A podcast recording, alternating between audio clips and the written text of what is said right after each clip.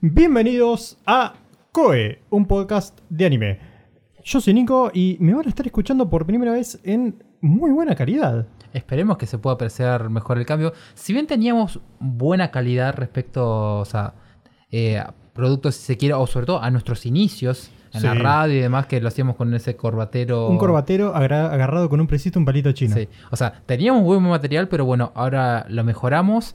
Eh, como puse en Twitter poco antes de empezar la grabación de este podcast, eh, estamos contando, este va a ser el primero de esta tanda, eh, con ya con micrófonos nuevos. Tenemos micrófono cada uno, pero eso teníamos un omnidireccional Exacto. con el cual nos manejamos. Se escuchaba muy bien, de hecho creo que la calidad del sonido era bastante buena, pero bueno, ahora podemos tener un micrófono cada uno también y en todas estas normas ahora actualmente del distanciamiento social y todo es más fácil de hacerlo todavía. Sí, mi cuarto sigue siendo diminuto, así que nos reclama. Los dos metros todavía no se pueden respetar, pero por, por lo menos no le hablamos al mismo micrófono. Eh, exactamente, bien. Eh, Mad, ¿qué- ¿de qué vamos a estar hablando hoy? Que ya se dieron cuenta por el título de este video al dar de clic o dar de play o lo que hayan hecho, pero igual vamos a decirlo porque es una formalidad. Sí. Vamos a hablar de lo que es uno de los, no sé si géneros necesariamente, Mm. eh, más icónicos, más llamativos de- del anime, lo que más vende, lo que más nos gusta, lo que más nos apasiona, que no, no es el shonen de combate, señoras y señores. Lo mejor que tiene el anime, en realidad, lo mejor junto a otra cosa a la cual le vamos a dedicar un podcast también, son las comedias románticas. Es el romance en el anime. No, no estoy poniéndome en la, en la pose de eh, gordo moefac de mierda. Es lo que Ese genuinamente... es para justamente el otro podcast. Sí. Esto me preguntan a mí fuera de aire, me agarran, me cruzan en la calle o lo que sea, me preguntan en Twitter, Matt, ¿cuál es tu género favorito de anime? Y yo te voy a decir, son las romcom. Y no voy a estar mintiéndote. Increíble. Y el mío, la verdad que lo tendría que pensar unos minutos, pero te digo que también. No anda muy lejos de ahí. Entonces, bueno, siendo... O sea, no sé si es mi favorito, pero creo que tiene las obras de las que más he disfrutado hasta ahora. Eh, y justamente al tratarse de un género que particularmente es mi favorito y acá el de Nico eh, es uno de los que más les gusta, quisimos hacer un podcast sobre el tema. O sea, teníamos la mente de queremos hacer un podcast sobre romcoms. No sabíamos exactamente cómo, pero había un par de cosas que fueron como un poco de motivador. Por lo si bien este no va a ser un podcast de recomendación listado de, no sé, 10, recom- 10 recomendaciones de romcom porque no es la idea. Top 10 mejores comedias románticas en anime. Suscríbanse sí, y hagan, toquen la campanita. La no sé. campanita, Sí. like, compártanlo, mandáselo a tu abuela, imprimite una remera, ponelo en un parapente y pasarlo por toda la ciudad de Buenos Aires. Si quieren hacer algo de eso, es agradecido, pero bueno, No les vamos a pagar por eso. totalmente. solamente con nuestro agradecimiento. Eh, pero lo que ocurre es lo siguiente, ¿no? Me viniendo para grabar este podcast, se me ocurrió hacer como un che, busco listados de romcoms. Y me pasó lo siguiente. Todos los listados que me crucé, y mira que entré a fácil 15 sitios distintos de distintas fechas. Los 15 me parecieron listados horribles. No solo porque creo que recomendaban malas series en algunos casos, en muchos vía Golden Time. Episodio 4, busquen lo que personalmente opino de Golden Time. Spoiler, es una reverenda cagada. Y mm, Cada vez que mencionamos a Golden Time, yo tengo que meter un. Está en la constitución, chicos. Eh, y me parece muy bien que esté. El, pun- el punto es que no solo me parecía que recomendaban malas series, sino que se hacía una ensalada tan grande, pero tan grande de mezclar obras dramáticas, obras hiper, hiper de comedia. Y yo digo, para, hasta que... Entonces eso nos hace pensar un poco. ¿Qué es una romcom? Mirá, si sos lo suficientemente amplio, todo es una romcom. Si pueden expandir su cerebro, abrir la Hay una, hay una mente- expresión en inglés, pero no me acuerdo cuál es. ¿Cómo es? No sé, no sé qué. Tipo, if you're broad enough, una cosa así. Sí. Si expanden sus horizontes, por así decirlo, un día se van a dar cuenta que absolutamente todo es una romcom y vamos a hacer un par de ejemplos por así El primero que pusimos, que fue lo que me. que creo que este, esta misma. esta misma frase la dijimos en el primer podcast, que es Cross Sangre es una romcom. Es la romcom más rebuscada de todas, pero al final del día es una romcom. Sí. Pero ya si, si incluso agarrás tipo el, el- el Galaxy Brain, ¿viste?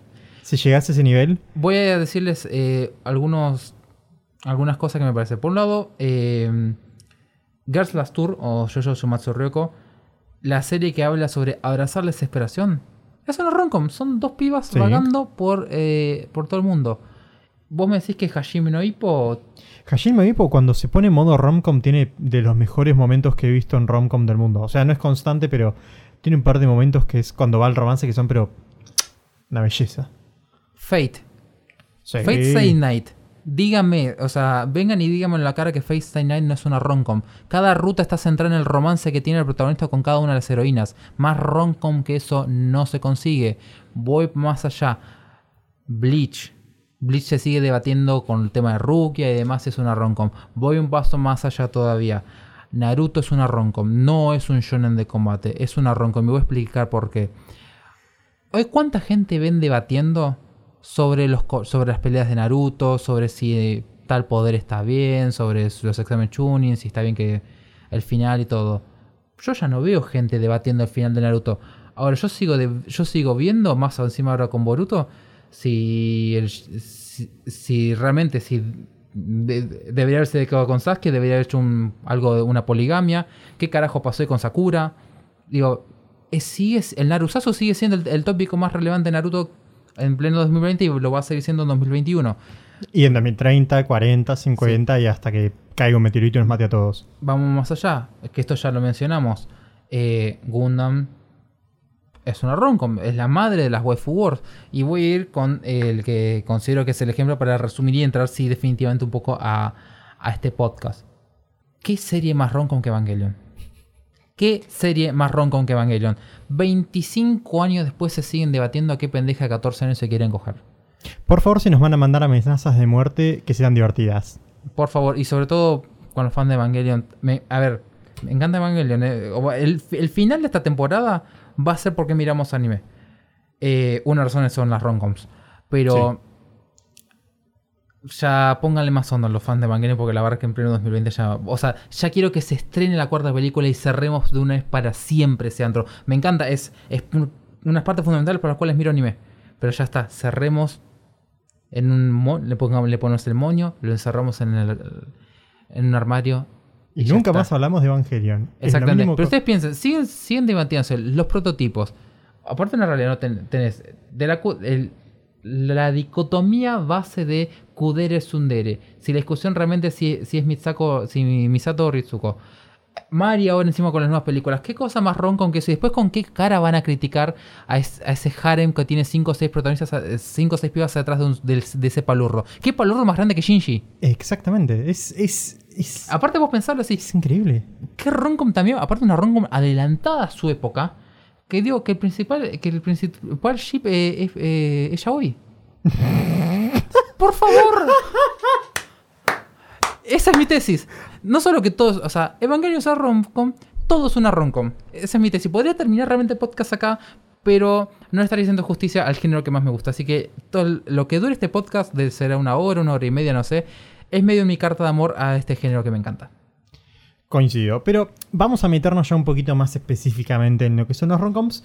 Pero antes, así como vimos que todo es una romcom, también ya yendo más, más a un tema más puntual, es cuando es realmente encontramos que es una serie, una romcom o es una serie de romance y cuando es una serie que tiene romance, que es una diferencia para mí muy importante. Y sobre todo, ¿qué relevancia tiene el romance en, en el desarrollo en sí mismo de la serie? Y eso también son diferencias que son importantes de O sea, porque si lo pensás, a ver, prácticamente todas las series en algún. O sea, ya si hay más de un personaje, en alguna menor o mayor etapa vas a tener algo de romance. Y si no hay romance... Salvo se- casos muy puntuales que se me ocurran, ¿viste? Pero. Hasta en Dragon Ball Goku está casado y tiene una hija. Un hijo. y si- Dos. y si Mal no- padre igual. Aguante Vegeta. Eh, en general los padres de los shonen no suelen ser muy buenos padres, salvo excepciones. Sí. Pero bueno, hay, hay que ocuparse de salvar el mundo. Si obviamente. existen. Empecemos por ahí. Ah, si es que existen. Arranquemos por ahí. Igual, peor, qué triste ser la esposa del protagonista shonen. Uf. No solo que tu marido realmente no está nunca, sino que estás condenada a no hacer una mierda, boludo. Sí. ¿eh? Es terrible. Y que tu- encima tus hijos no te respetan. Si, tienen, si llegan a tener spin-off, ni siquiera tus hijos te respetan. Es como Totalmente. fuera joda. Y lo peor, suelen ser muy buenas pibas. Sí. Eh, pero bueno, volviendo al punto este de eh, diferenciar un poco de serie que tiene romance de la que es un romance propiamente dicho. Eh, y acá encontramos como algunos ejemplos en los cuales eh, realmente el romance. Hay un elemento fuerte de romance, Sí, no, pero es, no. no es que agarramos, no sé, eh, una serie en la cual hay un segundo en el cual los personajes se miran Claro. supuestamente intensamente, con lo cual eso ya un. Justifica 35 Sí. páginas de PBX de fanart. Y me parece muy bien que se justificase de esa manera. eh, se nos mencionamos algunos ejemplos medio rápido por arriba. El primero fue Genshiken. Sí, Genshiken es. El romance, la verdad, que está muy presente. Digamos, es, es parte del desarrollo de varios personajes y todo. Pero sigue siendo eso, sigue siendo un elemento y no llega a ser, digamos, para mí el foco principal de la historia. Lo mismo se puede decir en Ginosashi, no solo hablando de- del anime, sino ya expandiéndolo al manga. Eh, Ginosashi, el romance entre Aki y, mm, y, Ha- y- y Hachiken es bastante relevante. Tiene un montón de páginas a lo largo de- del manga y, de- y un montón de momentos a lo largo del anime mismo. Eh, es importante para el crecimiento de los dos.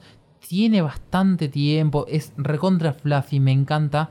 Yo no te vendría jamás eh, Gino Sashi como una serie de romance. Totalmente. Es una serie de crecimiento personal, de un montón de otras cosas. Del campo. del campo en sí mismo. Eh, te la puedo vender más por el hecho de que sea de Arakawa que, que por el romance en sí mismo. Pero el romance es excelente. Ay, esta me toca a mí. Hibike Euphonium. ¿Qué ¿Qué tema, tema? Hibike Euphonium? ¿Qué tema? Qué Porque tema. Acá, acá nos podríamos meter con un tópico bastante polémico que es el bait. Sí. Desde, no, s- o sea, desde los artes promocionales a tirarte la escenita y. Uh, se miraron dos segundos. Son recontra gay. Eh, bueno, igual, ya de por sí, ya de por sí con Hibiki Euphonium, a ver, no es una romcom para mí. Bueno, todo es una romcom, pero yendo a los términos más. Es de, Más la- es de las menos roncon que, que creo que tenemos en este listado. Claro, este, pasa que también entras, viste, ya se empan- con Hibiki Euphonium se, se empandaron todo por el caso este, Kumiko y la trompetista que se me borró totalmente. Reina. Este, el nombre se me había ido, pero absolutamente. Sí. Después el Este, triángulo. Va, triángulo. La situación todo con Asuka Senpai. Sí. Y bueno, pasa que también, viste, como está el cambio de que en el material original Kumiko Sí. sale con el, con el pibe que no me acuerdo cómo se llama. Este, pero después parece que en el anime lo metieron, pero después cortan. O sea, es raro, pero es una serie que el, el romance es un tema presente. Y quizás más que romance, el, el amor y los crashes Sí. y todas esas cosas es un elemento presente. Eh, eh, Pero lo define de esa manera, más que el romance es el amor en sí mismo Sí. y los sentimientos de eh, afectivos hacia otras personas. Eh, ya lo que es, mm, sí, propiamente más romance, pero acá es un buen ejemplo. Shigatsu wa Kimi no Uso es una serie con bastante romance presente a lo largo de digamos, sus 22 capítulos y no sé cuántos tiene el manga. Eh, aparte vos pensás, desde el lado de los triángulos, hay un triángulo bastante marcado inclusive. Sí. Pero yo creo que en, en todos estos años que llevo, nunca había alguien vender Shigatsu wa Kimi no Uso por el romance. Sí por la mus sí por el drama, Sí. sí. por la música, sí más por la comedia inclusive. Sí. uf. Bastante idiota y fuera de tono muchas veces. Pero mm, sobre todo es difícil hacer. No, obviamente no vamos a spoilear nada, pero eh, la segunda mitad de Shigetsu wa Kimi no es una, es- tiene un drama bastante fuerte. Eh, Tiene tanto timing como Guns N' Roses en los 90 saliendo a tocar en vivo. y Si no entienden ese chiste, vayan a Wikipedia. So- Son muy jóvenes ustedes. No, digo, deben entender la mayoría. Sí.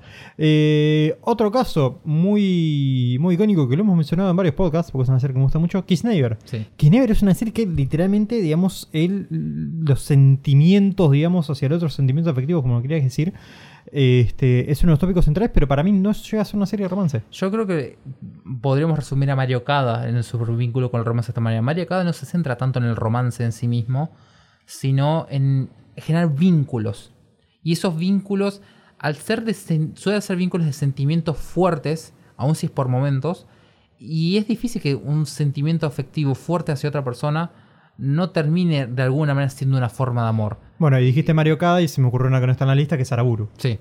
Que también es para mí un caso muy, que muy igual ahora, por, por lo que Quizás pasa que un poquitín, va un, po- un pasito más allá, Iván, para mí en el romance, pero. Sí, sí- pasa que con Arabur nos quedamos mucho porque es una serie muy, muy marcada por todo el tema del despertar sexual femenino. Claro. Entonces te quedas mucho más con eso. Por Sí. eso remarcamos que son series que tienen romance o bien hay un elemento que cuando pensamos en esto nos quedamos más que con el romance. Eh, y para empezarse un poquito el puente, una que tiene bastante, o sea, tiene bastante romance, podríamos debatir que en varios aspectos es el foco, pero jamás venderíamos a Haruhi por el romance. No, totalmente. Eh, a pesar no, de que. no te recomendaría como. Sí, mira, el romance en Haruji es esto que. No. No, y eso que está bastante presente, pero es bastante low key a la vez. Es como tampoco Sí. termina de, eh, de avanzar un poco. Ya. Por, lo- por lo menos en lo que son las series animadas. Sí, en sí, las novelas lo lamento, pero no voy a ir ahí. No. no, no me interesa mucho tampoco. Si encontramos grises en este, porque no es todo blanco-negro, este, qué poético. Este, hay un par de dicho, no, grises. no solo que hay grises, hay una escala completa. Totalmente. El primer gris que yo encuentro es Real Life. Sí. Antes que nada, recuerden que en alguna lista, en algún lado, en la descripción, en YouTube, en Spotify, en algún lado, van a tener todos los nombres de estas series. Esta vez sí van a estar porque vamos a nombrar 500 series. Y esta vez, como hicimos el.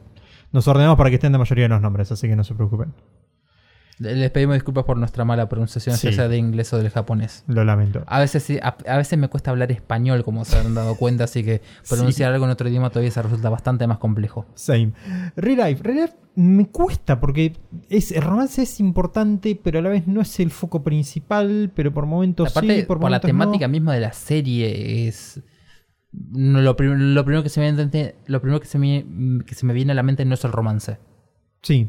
Pero no podemos negar que es un momento que es básicamente un driver de la serie en muchos Esa- momentos. es que ese era un punto por el cual empieza a ser un gris que lo mencionamos al inicio de ese listado de tiene romance o, o si es un romance, es cuán relevante es para la serie. En todas las otras, por ahí quizás en el caso de Gino Sashi era relevante, pero hasta ahí vos le podías sacar el romance a todas las otras y tenías más o menos el mismo producto. En Real Life se lo sacas si te estás quedando con la mitad de la serie casi. Eh, exactamente. Otro caso que es un, Fue muy polémico. es un gris. La culpable de que el podcast de temporada. de invierno 2018 no saliera. Gracias, porque iba a pensar de cuándo fue, pero mi cerebro Sí. está hecho gelatina ya a esta altura de la vida. Sos la, Darling in the Franks. Sos la de Laina. Sí, la de Laina- la de Laina Slime. Qué, bueno el último capítulo, por favor. Totalmente. Eh, Darling in the Franks. Darling in the Franks, a ver, es. Los primeros tres capítulos dirías, más allá que diga Darling en el nombre. Este. Sí, a ver, tiene un. Después de. ¿Qué es? El 13, 12. De la primera mitad, para poner un nombre. Hay, hay cuatro capítulos de, de Darling in the Franks que es, es una roncom, pero pura y dura. ¿eh? alevosa, Es, directamente. es- es como. eh, Es tremendo. Y no solo el hecho de que sea una rom en sí misma. Vos pensás que es una historia que supuestamente es como eh, de supervivencia extrema en un ambiente hostil contra bichos. Eh, acá vuelven a saltar los fans de Evangelion diciendo es una copia de Evangelion y no voy y no voy a meter Evangelio más. no tienen dinosaurios. Siguiente. Sí, y, y salgamos de ahí porque así terminamos en ese podcast. Eh, para quienes no conozcan la historia de ese podcast, la cuento un segundo porque si no queda. No, no me gustan mucho los chistes internos. Eh, nosotros sacamos en el anterior proyecto Spoiler, Spoiler Alert, sacábamos podcast de temporada, habitualmente. Grabamos el de invierno 2018, nos cebamos tanto hablando de Darling de Franks. Empezamos a bardear realmente a gente inclusive que nos cae muy bien. Y la verdad que fue. Después de analizarlo fue. No podemos subir esto porque nos mandan a la, reconcha de nuestras madres y justificadamente. Dicho eso, sigo, sigo sosteniendo muchas de las cosas que dije aquel día, pero bueno, quedará para el misterio de Yo ustedes. creo que sigo con, sosteniendo todo. Según los dos se muere, tenemos que sacar un bonus track. Sí, completamente. O los dos. Eh, se ve bastante probable. Sí. Pero bueno, la cuestión es que en Darling in the Franks, a pesar de, todo ese, de todos esos elementos, el romance es lo que más termina moviendo la serie. Sí. todo el drama, todos los, todas las situaciones que se dan que en las peleas, de cómo llegan a pelotear y demás, todo el driver es el romance. Totalmente. Y suena raro decir en no una serie de acción y todo, pero el romance es el eje. No llega a ser una serie de romance porque tiene todo lo otro demás, que es bastante contrario al concepto clásico del romance. Sí. Pero absolutamente todo, todo eh, gira alrededor de- del romance. Sí, y tenemos una más que esta te la dejo toda a vos, porque yo vi la primera temporada y. eh, que ¿Qué- es. Oregairo, ¿qué, qué mejor manera de hacer el puente allá a lo que Lo dice en el nombre. Cuando dice que, la, que tu propia romcom es un fracaso. Em, ¿Qué es lo que pasa con Oregairo? Oregairo, vamos a empezar por el final, es un drama. Low key, con muchos aristas, que va creciendo de a poquito, muy entre los personajes. Es un drama. No es un dramón, es un drama. Eh, en el cual lo podemos decir lo mismo que en Real y que en Darling in the Franks. El romance es el driver fundamental, a pesar de que es una historia así, es un camino of age, una- eh, una serie que se centra en el crecimiento de los personajes eh, y todo, y sobre todo en, en dejando de ser el, el que era. Pero todo, absolutamente todo se centra en el romance y ni hablar a partir de la tercera temporada, que es como la resolución del triángulo amoroso. eh, y que acabo a nadie, ob- obviamente a nadie le va a importar esto, pero francamente la tercera temporada de, de Oregairu mucho no me gustó honestamente. Eh, y sobre todo la resolución es correcta, pero es bastante tibia. Por eso quizás, a mi criterio, Oregairu mucha gente le va a decir que es una romcom. Para mí no es una romcom y porque en todo caso es un muy buen drama, pero como romance en sí mismo es flojo. Coincido. A ver, coincido en lo que puedo coincidir porque mi experiencia es la primera temporada y spoilearme todo el resto. soy así, discúlpenme, acéptenme como soy. O cáguenme a trompadas, una de las dos, las dos son varias. La segunda está un poquito más complicada. Sí. Pero bueno, metámonos Sí, se me trabó el cerebro en, unos en la, segundos. en la zona de confort, digamos. Exactamente, vamos a entrar y lo que hicimos por esto fue, encontramos un montón de romcoms que nos gustan, que disfrutamos, que leímos, vimos o seguimos viendo o seguimos leyendo. Pero dijimos, ¿qué podemos hacer con todas estas romcoms? Porque eran como 20. Dijimos, che, no vamos. a ir". Eh, encontramos aburrido esto de tirar títulos. Ay, sí, qué buen título y ya quedarnos en eso. Sí. Así que decidimos agruparlas, pero no agruparlas con comedia romántica de tal cosa, comedia romántica de tal otra, sino encontrar algún elemento más o menos, pero darle nuestro twist de imbecilidad. Sobre todo porque esto, al fin y al cabo, si bien no es la intención que sea una lista de recomendación, de alguna manera lo va a terminar siendo porque es probable que algunos de estos títulos no los hayan. Es como un elige tu propia aventura esto. Exactamente. Y porque acá no- creo que. No sé si nos podemos jactar demasiado, pero no sé si nos sumamos a nosotros dos. Realmente no sé cuántas romcoms no hemos cubierto. Y creo que nos pueden faltar muchas, pero va, muchas. Nos pueden faltar algunas tirando más para el lado yojo, capaz. Y que ahí también entre yojo y romcom también es un Sí, debate, un debate y interesante que quizás no algunas al que ya caso. tengan varios años, pero yo creo que cubrimos los últimos 15 años por lo menos, lo cubrimos demasiado. Sí, Así mínimo- que- por no decir todo. Sacando, viste, las muy desconocidas, pero también las muy desconocidas las hemos consumido. Así que de, de a Koe no se le discute, ¿está claro? Gracias. Bien, Esto es COE, verdaderamente. Vamos Sí. a empezar hablando de la comedia. Vamos a empezar hablando de la comedia porque parte de rom-com, una parte es com. Y hay rom-coms que son, digamos, tanto la comedia como el romance son, son la, la driving force, digamos, son el- el- el- el- los rieles sobre los cuales se desplaza la locomotora. Eh, hay algunas que están para mí y para Juan también más enfocadas en la comedia. No quiere decir que sea algo malo, pero es un hecho. Hay un montonazo de ejemplos, pero yo creo que el más icónico por lejos que vamos a encontrar. Y sobre todo hablando de que ha tenido una adaptación al anime que fue muy popular, es eh, Gekan Shoujo no Saki-kun. Eh, ¿Vamos a hacer esto de mencionar de qué va cada serie o podemos hacerlo más resumido? Porque si no, esto va a ser bastante largo. Eh, Estaba tomando agüita, así que. A ver, creo que ya. Si no, si no vieron Gekan Shoujo- no Saki-kun, es básicamente el, el, el Driving Force es un es el romance entre una piba bastante normal. un- eh, eso también podemos resumir de esta manera con los personajes, pero de una piba bastante normal que se enamora de un pibe que, que es mangaka, de manga yojo.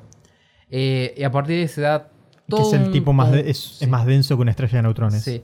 Eh, que sea todo un conjunto de situaciones, todas relacionadas de alguna manera al, al manga yojo, eh, a los eh, date sims y todo ese tipo de cosas. Que tiene su momento romcom, sobre todo al final. Sí.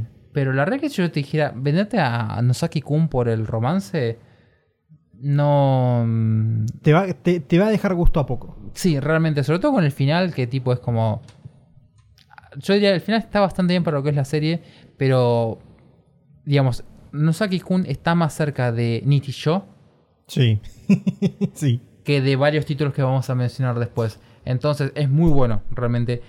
Y acá sí puedo decir que, a mí- que posiblemente es un, pod- un, un tema podcast. No creo que haga, haga falta una segunda temporada de Nosaki-kun, pero bueno. Eh, en esta, en, es- siguiendo en esta línea, más cercana al romance que a comedia en sí mismo, tenemos a Butakoi.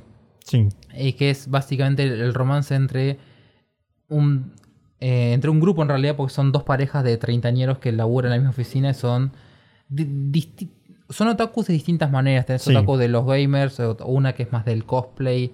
eh, Una recontra Fujoshi. sí. Otro es un Yurifa que lo amo. Sí, nosotros básicamente. Sí. Eh, pero está, que está muy buena porque es una serie que si bien tiene mucho de comedia por ese tema de, del lado Mucha otaku, referencia. mucha, mucha- referencia más. No sé si parodia es la palabra, pero. No, más- este, más referencia, sí, referencia, inspiración, Inspiración, digamos, sí. claro. Pero Me- un comentario meta, digamos. exactamente. Pero está bueno porque es como sí es más romance porque por un lado de que acá tiene parejas definidas que encima una se forma al principio de la serie pero después otra ya tiene unos años. Eh, es una muy linda serie para ver el romance por el lado de ver dinámicas de pareja, ver, sobre todo, no solemos ver en el anime grupos de parejas. Sí, totalmente. Es una muy no muy explorada realmente. Y Utakoi la maneja eh, bastante bien. Quizás se termina quedando un poco en ser simpática, en ser divertida. Sí, siento que. Le faltó algo. Le, le falta, no sé si en el manga estará, digamos, un poco más Sí. expandida las historias, pero siento, siento que sí, siento que el, el romance es como, no sé si el término es lento, que es, que avanza, no, no sé Yo qué creo- término me falta, yo creo pero que pasa que, eh, al menos en mi experiencia, yo únicamente vi el anime de Kutakoi, no, no, no leí el manga. Pero la sí, pareja, vivo cerca del tren. sí, la pareja la pareja principal, eh, o sea, la, la- la colorada y el, Sí. y el de ojos, soy muy malo con los nombres. Nariyuki y la piba no me acuerdo. Natsume, no, Natsumi algo así, era, pero Natsumi, bueno. puede ser. Eh, me resulta flojita. Sí. Cosa sí, que no me pasaba con la otra, la otra pareja, me encantaba. Totalmente. Eh, sí, me pasó lo mismo. Me pasó lo mismo que. O sea, no, no sé si flojita en el sentido de. Este, de que no tengan química ni nada, sino en tipo, che, siento que lo están explotando poco. Puede ser, quizás necesitaba más tiempo, tuvo creo que solo 11 capítulos el anime, eh, o sea, tuvo un core seguro, eh, y capaz con más volúmenes en el manga quizás se da más tiempo a, explo- a explorarlo entre ellos y demás, pero nunca sentí, o sea, sentí que se quedó únicamente con el gag de, ah, son los dos otakus, qué situaciones cómicas podemos generar de Siento que esto. si hubieran hecho una serie en la que eran amigos, la diferencia no era mucha. Y es la razón por la cual siento que Gutakoi no lo puedo poner como un favorito personal. Porque si algo fundamental, y lo van a ver a lo largo de, de las series, y lo vamos a destacar un montón de veces en las que vamos a mencionar, eh, las parejas protagonistas son fundamentales. Son un, un elemento sin el cual el romance se termina cayendo a pedazos. Por eso aquí mismo lo mencionamos por lo de la comedia, porque la pareja en sí mismo no dice... Sí, no, como, como pareja romántica no Cero, existe casi, realmente. digamos. Tien- obviamente... Tiene su dinámica como pareja de dos personas, pero no como Sí. una, todo una se, pareja. Todo se puede ponernos en el cerebro del shipeo y todo puede ser. Pero Hasta un punto ya peligroso a veces. sí. Pero nos quedamos por ese lado. Y para hacer un poco con la comedia, esto podría entrar en otra, en otra categoría que va a ser más adelante como el extremo, pero bueno, eh, que es un manga que está saliendo actualmente. No me acuerdo exactamente el nombre en japonés porque encima es largo. Pero es básicamente, en español sería las 100 novias que realmente, que realmente eh, te aman mucho. Pero muy repetido. El dai, Sí, dai, dai, mucho, mucho, mucho, mucho. sí. Eh, la trama es literalmente lo que, lo que les dice el nombre del manga. El pibe va a tener que enamorarse de 100 pibas. Actualmente lleva 10 en el manga. O sea, es un harem. Pero acá le doy el punto que, a ver, está en comedia porque es ultra, ultra, ultra meta. Vive rompiendo la cuarta pared. Esto no puede tener anime porque se pierde el 80% de los chistes. Eh, Pasa. pero me gustó por el hecho de que, sí, es un harem. Pero acá no es una waifu war. Claro. Ese es, es la razón por la cual no va a entrar en la categoría posterior.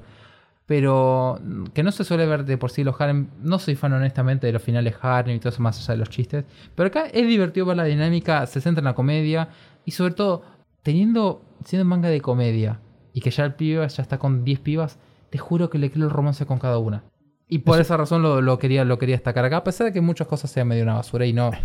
A mucho público que puede escuchar este podcast no le va a gustar honestamente. Duda, ¿es, ¿puede ser que sea de un autor que ya haya tenido alguna obra publicada? La verdad que no lo sé, honestamente. mm, es que como, como salía, viste, más o menos al mismo tiempo que uno que vamos a mencionar después, Sí. Este, estaba con esa idea en la casa. Pero Lo no, voy a buscar mientras tanto. Seguimos con el. Sí, subimos con la siguiente categoría. Que la siguiente categoría también forma parte de una de las que acabamos de mencionar, que es Watakoi, que es protagonistas adultos. Que no es lo típico. No, porque de por sí siempre el anime suele estar centrado en la secundaria o a lo sumo A ver, adulto, realmente adulto, no adulto tipo a la Golden Time. Claro, que tienen sí 18, 19, 20. Sí, que recién están ahí saliendo de la. Adulto, secundario. adulto estamos hablando más de 20, 21, Sí, tam- 25 tampoco- años. Sí, tampoco Kanokari, que en, eh, ese estilo. Claro, Cari literalmente si le pones esco- eh, uniformes escolares es una serie escolar, o sea, Sí. es, O es sea, una, es una serie de- escolar de que hecho, dijimos vamos a hacerlo dos De años hecho, el, el único que no se nota, o sea, el único que se nota que no está en secundaria es en el diseño de un par de personajes. Sí, Pero si en el manga, porque en el anime se cagaron en todo. Sí. Por suerte no vamos a hablar de Kanokari acá. Este, me di cuenta que no pusimos en ningún, en ningún ítem de la lista, lo cual es bueno. Protagonistas adultos, de nuevo, temática poco explorada, lamentablemente, porque si bien hay un par de series que mm, no, hay un par de series que mm, sí. Y una de ellas no tiene anime, es un manga que voy a leer el nombre porque nunca me lo acuerdo, porque para nosotros tiene varios nombres, pero son Y apodos. y sobre todo uno en particular que yo lo voy a tirar ahora. Uno en particular que es Arasa Taketo Hatsukoi Des. O tengo casi 30 años, pero este es mi primer amor. O, también conocido como Fluffy Love Comedy. O sea, una, una, una serie que a sí misma sea que es una fluffy love comedy es como. y- Entendió todo. sí, la verdad que sí, te tengo que consumir, pero Inyectámela, inyectámela. yo- directo en las venas, sí. Sí, o sea, yo ya sé que esto me va, me, me va, pero me, me va a acelerar la diabetes que seguramente tenga en mi vida.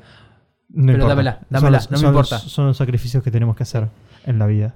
Pero, ¿sabes qué? Lo, que- lo que me gusta de, de esta serie, apar- aparte del concepto. Para mí, los treintañeros. Sí. Pero lo que está bueno, que de alguna manera un poquito lo que funcionaba con, todo- con todo el tema de, de Kutakoi, es que la dinámica, hacer, no solo es el hecho de hacerlo por fuera de la secundaria y demás, sino que en este caso suele ser un poquito una troupe a veces el hecho de que eh, es el primer romance para cuando ya algunos tienen unos años y más, y que siempre el romance a medida que va pasando el tiempo para las personas que por el motivo que sea nu- nunca estuvieron en pareja o nunca tuvieron un romance, suele hacerse más complicado. Y acá, al ser justamente, es una pareja encima, creo, ella tiene... Creo que tienen 27 y 29, una cosa así. no, creo, sea. creo que él tiene más de 30. Ah, entonces, él- sí. creo que era como 32 y 28, algo así. Ahí va, sí. Eh, posta que está re bien tratado. El Sí. hecho de los temores, porque aparte es el tema de las inseguridades que están. Obviamente, siempre en los romances, siempre hay inseguridad, y eso en todas estas series lo van a ver. Pero ahí las inseguridades vienen más por el lado de che, no va a pensar que soy una rara porque nunca estuve con nadie. O cuando empiezan a salir es el hecho de, ok, ¿cómo es el timing? Porque nunca tuve una Para cita a la todo, piba claro. directamente. Entonces, muchas cosas que. eh, No tienen el impulso que sí. tenés cuando sos adolescente o No. tenés 19, 20 años. No, porque aparte es como hasta que toman confianza y todo. Eh, posta que es, es Fluffy Lab Comedy, realmente. es- Tiene, una dinámica muy parecida a Wotakoi encima Sí. porque, bueno, no puedo decir mucho más que eso porque es un spoiler Sí. técnicamente, pero... pero recuerden el punto en el que hablé la cantidad de parejas. en- Exactamente, por ahí también va la mano. A ver, tampoco es que les voy a arruinar la serie si lo menciono, pero no hay solamente, no se centra solamente en una pareja. Este, y también tiene este. mm, Tiene este elemento nuevo, como dice Mad, de que está muy bien llevado, digamos, es. En, en Wotakoi siento que también el romance son. Si bien son adultos ellos, el romance lo, siento un poco adolescente todavía. Sí. Sobre todo el de, el de la, la pareja protagonista. Acá son realmente dos adultos idiotas disfuncionales Y en que- el sentido romántico que es como, che, ¿y acá qué hacemos? Pues aparte, a ver, suele ser usado mucho como doujin material el hecho de, eh, ay no, tengo 35 años y nunca estuve con nadie, me estuve reservando para vos. Acá no está el hecho, sino de que era una imposibilidad para ella por cosas que se fueron dando y bueno, y la apareció la chance y se vinieron todas las inseguridades, los miedos de golpe y sobre todo porque encima el pibe eh, ya había estado con, o sea, no, tampoco, el pibe eh, ya había estado en pareja y todo. Entonces, a mi criterio está bastante bien manejado eso. Eh, no sé si como anime podría funcionar porque en algún momento quizás se cansa un poquito el concepto. Puede ser. Pero en manga va, va muy... O sea, insisto, esto no va, a ser, no va a ser recomendaciones, pero yo sé que este manga no es tan conocido como puede ser otros títulos. Si vienen acá buscando una recomendación, anótense posta esta porque es, es muy, muy linda. Si en algún momento necesitan como sanar el alma, por así decirlo, ser- Leanlo. Va a ser muy bien. Y una serie que sí tuvo anime y que tiene bastante esta misma dinámica, Sí. creo que no sé si maneja el mismo rango de edad, pues están los dos en los 30. Y no sé si. Ella es más grande que él, eso me acuerdo. Sí, Creo no que era como recuerdo dos si años se- más grande que él. No recuerdo si se mencionan las edades siquiera, pero por contexto te vas dando cuenta que son los dos Sí, adultos. que es eh, Nechu no Susume o Recovery of a MMO Yankee. Sí. Horrible el nombre en inglés. Eh, que a ver, esta es una serie que uno podría, alguno podría venir a discutirme de, bueno, podría entrar más en, tiene romance antes que es un romance porque está todo el tema de los juegos MMO, que hay bastante todo eso. Pero acá no es que el romance es el reinforce, sino que lo otro, toda la parte de los juegos y demás, es lo que acompaña el romance de ellos. Es, la, es lo que mueve a la pareja, es lo que los, lo- son las situaciones que se dan. Y mismo el hecho de que cuando los otros personajes se encuentran en la vida real, todo es para empujar el romance de ellos. Sí, vos podrías igual estar el hecho de que, porque a ver, a grandes rasgos son eh, dos personas que se encuentran en un juego online. Ella interpreta a un personaje masculino, él interpreta a un personaje femenino. Tiene esta cosa de que él es medio femenino. Ella no es tanto el tema de que sea masculino eso. Eh, y si está Sí, el no tema es- de que. ver, femenina, digamos, así Aparte es un detalle. Ella es una NIT. De hecho, Sí. la serie arranca con que ella renunció a su laburo y se va a dedicar a jugar juegos online. Quien pudiera. Pero no termina siendo un foco relevante en la serie ese. Coincido. O sea, es como un detalle que es un detalle del romance de ellos. Pero no lo terminan usando demasiado. Eh, y la verdad que el romance de ellos, eh, también al ser dos personas ya adultas, en este momento no me acuerdo si tenían experiencia o no en el romance, honestamente. Me suena que no, pero no estoy seguro. ¿Sabes qué? Creo que no, no se aclara en ningún momento. Puede ser. Este... Por encima vos pensás, ¿no? Ella había sido una oficinista exitosa, pero iba a ser una NIT. Aparte Sí. está todo, todo ese tema de la vergüenza de... ¿Qué pasa si se entera de que soy una NIT de mierda? Claro.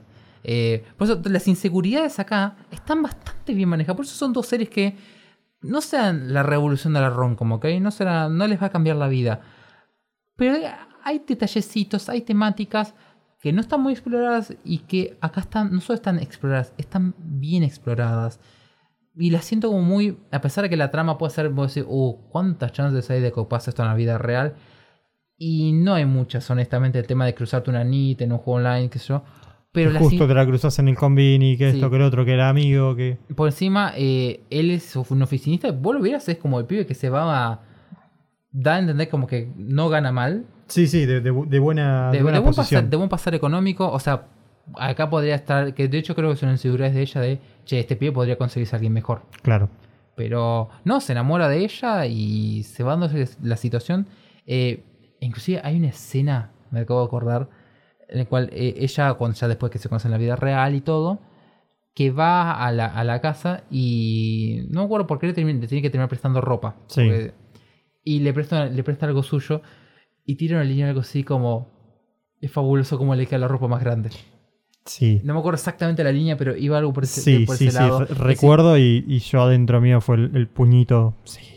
Eh, pero tiene toda esa pila de detalles que es como, te creo que una pareja de personas de 30 y pico, o más o menos en ese rango de edad, con muchas inseguridades, con muchos miedos y demás, te lo recontra compro. Y siendo que acá estamos acostumbrados a las romcoms de adolescentes, me encantan las romcoms de adolescentes igual, pero, eh, qué sé yo, ya estamos un poquito más grandes en edad. Exacto. Yo, mañana cumplo 27 años, así te, que te podés, no sé si el término es identificar, pero lo sentís un poco más cercano. Sí, hay, como, hay varias situaciones como digo, ya no te puedo empatizar con el hecho de cruzar toda la salida de la escuela, Claro. pero sí el hecho de cómo te manejas con una cita ya, ya de- después de una de- determinada edad, cuando ya estás, no sé, oxidado, digamos sería el término, eh, y eso. Pero hay un montón de situaciones, eh, cómo se ve, aparte de eso, también como lo que me suele gustar de estas series, es que el tema de hablarlo con las amistades, Sí. sí, se lo y, que puedo- y que incluso ellos mismos. Por, a mí me gustó mucho cómo maneja esta dualidad, digamos, de pareja real, pareja dentro del juego. Encima los, los hayan hecho con sexos opuestos. sí. pareció muy ingenioso. Este, y sí, me, gusta mucho esto de que ell- ellos mismos terminan aconsejándose mutuamente para la vida real. Lo que no me acuerdo es en la serie. Este, no, nada, es spoiler. Por las dudas, siga- sigamos de Sí, sí, a, a veces, a veces este podcast es tan charla entre nosotros que me olvido que los que pueden estar escuchando no Sí. necesariamente vieron las series. Así que si se escapa un spoiler, lo lamento. Lo bueno. trataremos de sacar, pero se queda muy fuera de contexto. Le ponemos un blip el día que se escape algo y chao. Pero bueno, eh, En la Biblia Jesús se muere. Eh, lo que nos trae Nechu es que tiene, sobre todo cuando tiene un pequeño arco con un amigo del pibe, qué sé yo, tiene un par de momentos medio. No es, no es- no es drama. No es dramón, digo, pero tiene como un poquito de. Le, le- le pega un codacito, Sí. viste, de costado de. eh, Eh, acá estoy, ¿eh? sí. Al drama.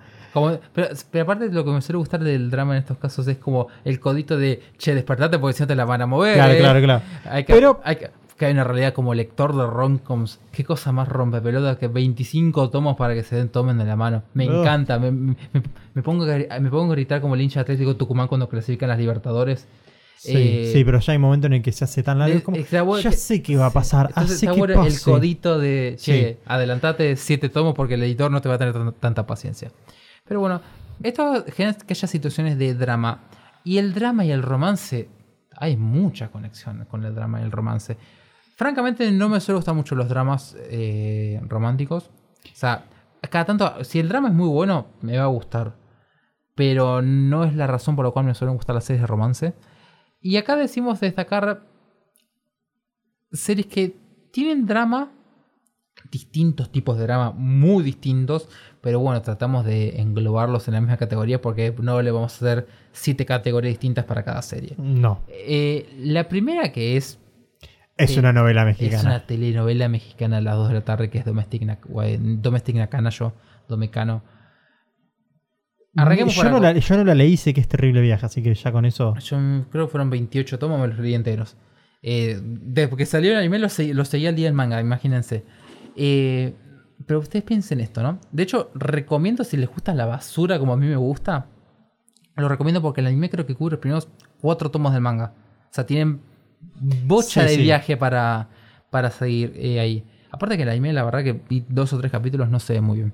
Pero, ¿qué cosa más de, de- yo te digo, drama romance, triángulo amoroso. Y sí, es, es el, pero Y es lo más básico. triángulo amoroso entre hermanas, Ok.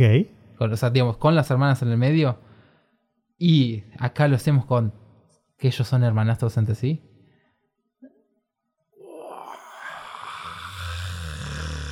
Como diría Kike Wolf. Ajá, amigo. Eh, y, no, y no solo eso, acá ustedes piensen que hay. Estos son. Muchas de estas cosas creo que no deben pasar en el anime porque cubre, como dije, cubre muy poco. Pero para hacerle un pequeño ejemplo de el viaje que es Domecano, tenés eh, embarazos, suspensiones, eh, exilios. Un, un personaje se exilia de unos, unos cuantos volúmenes. Eh, aparición de narcotráfico. Intentos de, intentos de secuestro y asesinato. Eh, un stalker de mierda. Eh, en Nueva York flasheando cualquier cosa y discri- discriminación racial encima contra los asiáticos. Eh, Tranqui. Y, to- todo, no, empezó, y- todo empezó- a ver, y hay, y hay una que no la puedo tirar porque pasa a lo último, pero que fue bastante conocida en su momento, que por eso a la autora la, la recontra mataron. todo y- lo que empezó con un pibe que no sabía que hermana trincarse termina con. Y termina con la familia más disfuncional que se te pueda Y con ocurrir. racismo, falopa, discriminación. Todo hermoso. Un, un cóctel, pero. ¿Quién Espectacular. te conoce, Evangelion? Agu- Aguante. Amenazas de muerte, ya saben. Por Eh, favor, divertidas. Pero el, punto el, el punto es ese. Domecano, la verdad que tipo, es una rongon porque al fin y al cabo todo el Dragon Force. Y la verdad, inclusive cuando es dramática, es comedia. Eh, lo recomiendo si buscan basura. Es la posiblemente sea la serie más basura, más, más basura que las 100 novias todavía. Y eso es un mérito. Consumo irónico, podcast 1. Eh, siempre, siempre encontramos ¿Fue el... el 2 o el 1? Ah, no, el 2, que boludo. Ya, me- ya me estaba agarrando la Sí, duda. sí, ya estoy, ya estoy quemado. Pero, a ver, también no necesariamente, digamos, el drama tiene que ser señal de algo malo. No, por, de- por ningún punto debería serlo, pero también hay series que llevan romance y drama muy bien, como Koyame. Sí. O Koi no Ameagi, o ni El amor después de la lluvia, Sí. Love After the Rain. Lo que, eh, lo que tiene. eh, Busquen el nombre en la lista. Después que- de Domecano. Lo que tiene Koyame, o si llegas a hacer la, la imagen de con todas, es la que tiene más dibujo onda noventosa. Al- al- no sé si es mujer o hombre el mangaka, eh, tiene un estilo recontra noventoso. De hecho, ahora, just- justo ayer empecé a leer eh, manga que me, quemó bastante la cabeza, que es está, que está centrado encima en la... eh, si conocen la historia de la ciudad murallada de Kowloon, está centrada ahí. Es espectacular el- ese manga. Pero bueno, no voy a hablar de ese acá, sino de Koyame. Koyame es realmente, podría ser yo estaba en la duda si lo metía acá o no. Porque es un drama y el romance es Driving Force acá. Sí. Pero la verdad que está, juega tan al límite que me pareció justo meterlo para que también tenga un lugar más de relevancia en este podcast. Koyame podría ser bastante polémico si ustedes leen una sinopsis de Koyame.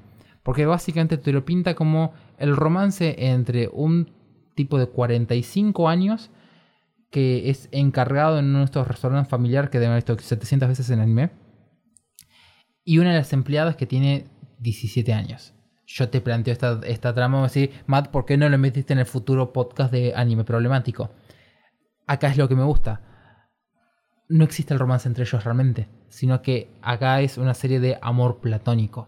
Posiblemente la única que haya de, de todo este listado. Sí. Eh, o por ahí le estoy pifiando, pero creo que no debe haber otra. Pero lo que me gusta es cómo usa el amor platónico como elemento para revivirse a uno. Porque vos, eh, lo, que, lo que pasa en la serie es que ella es una corredora. Esto honestamente no me acuerdo qué tan spoiler es porque pasa bastante rápido. Pero ella tiene una lesión y no sabe realmente si puede volver a correr o no. Y ella se fija en su jefe. Que Sí. encima vos lo ves, es el tipo más Sí, un cuarentón. cuarentón venido a menos, encima divorciado, con un hijo. con un hijo. O sea, todos los quilombos que se te pueden ocurrir viviendo aparte en un. Mm, no en un su- fracasado, pero medio. Medio fracasado, sí. Buen tipo, pero medio fracasado. Eh, que la vida no lo trató Sí. de la mejor manera. bueno, digamos. y lo que me encanta es cómo maneja el amor platónico acá. Por eso lo terminé metiendo también por el hecho de que, más allá de que estar al límite, es su visión del amor, más que en sí del romance. Es a ella le sirve para encontrar algo en ese momento.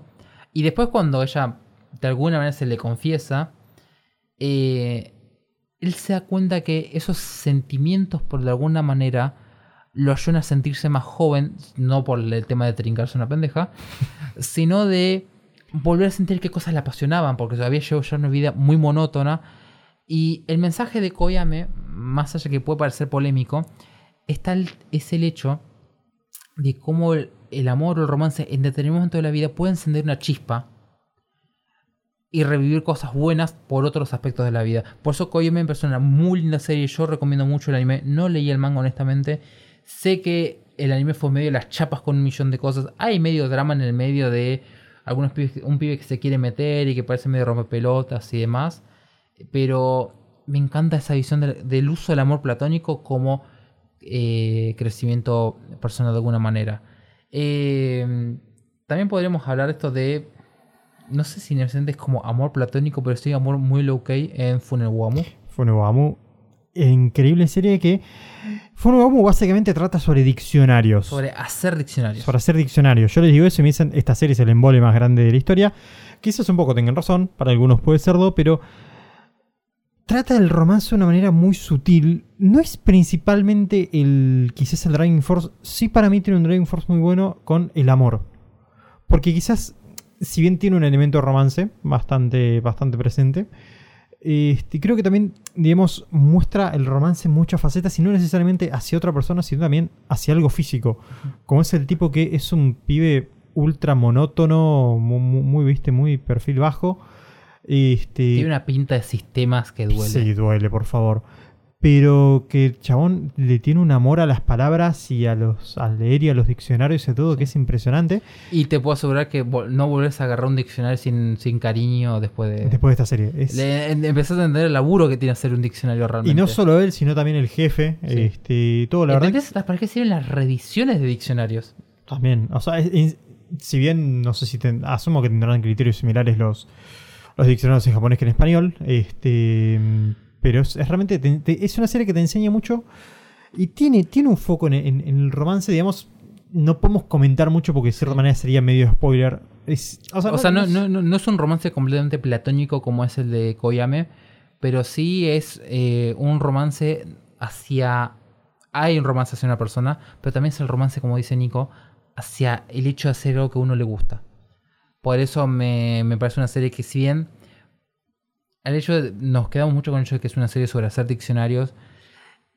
Es una serie no romcom, no obviamente, porque comedia acá tiene algún que otro chiste muy low key, pero Sí. eh, nos quedamos más con el, el romance y la pasión, sobre todo la pasión por hacer cosas, que era también lo que tenía, eh, que tenía acá en Koyame. Eh, También podemos tener series que tengan drama, pero que el drama sea flojo y no sabes si se termina de decir entre drama, entre romance, entre Que acá, comedia. digo, acá hacía falta más rom-com y menos drama. Eh, hubo una serie que ya creo muchos se deben acordar que es eh, Tadakun no se puede enamorar, no me acuerdo bien el nombre. Tadakuma capaz. Koi Bashinai, algo así. Algo así. Eh, que era básicamente la historia entre un pibe, una suerte de Kion, Sí, un espíritu Kion, fotógrafo, y una piba que va de estudiante de intercambio a Japón y resulta ser una princesa de un un Luxemburgo Sí. con otro nombre que no le dicen que es Luxemburgo por problemas de, de derecho seguramente o por algún quilombo. o Eh, para no ser sí. tan realistas. Y la historia de su grupo de, de amiguitos ahí en el medio. Vamos a hacerla corta porque eh, Tadakun es una serie digna de ser mencionada y a la vez no. El romance entre ellos dos, la pareja que forman ellos dos es espectacular. Tienen una química, tienen una dinámica. Usan bastante bien el hecho de que son de dos. Vienen de Mundos dos, distintos, dos sí. mundos muy distintos, pero que a la vez se mezclan perfecto. eh, y sobre todo se nota que están enamorados ellos y que despiertan algo que va. Aparte, él como es medio secón y ella como, no digo genki, pero no, Sí, mucha chispa. sí, mucha chispa. eh, está re bien, posta que el romance entre ellos dos es hermoso. El problema acá es que tiene drama.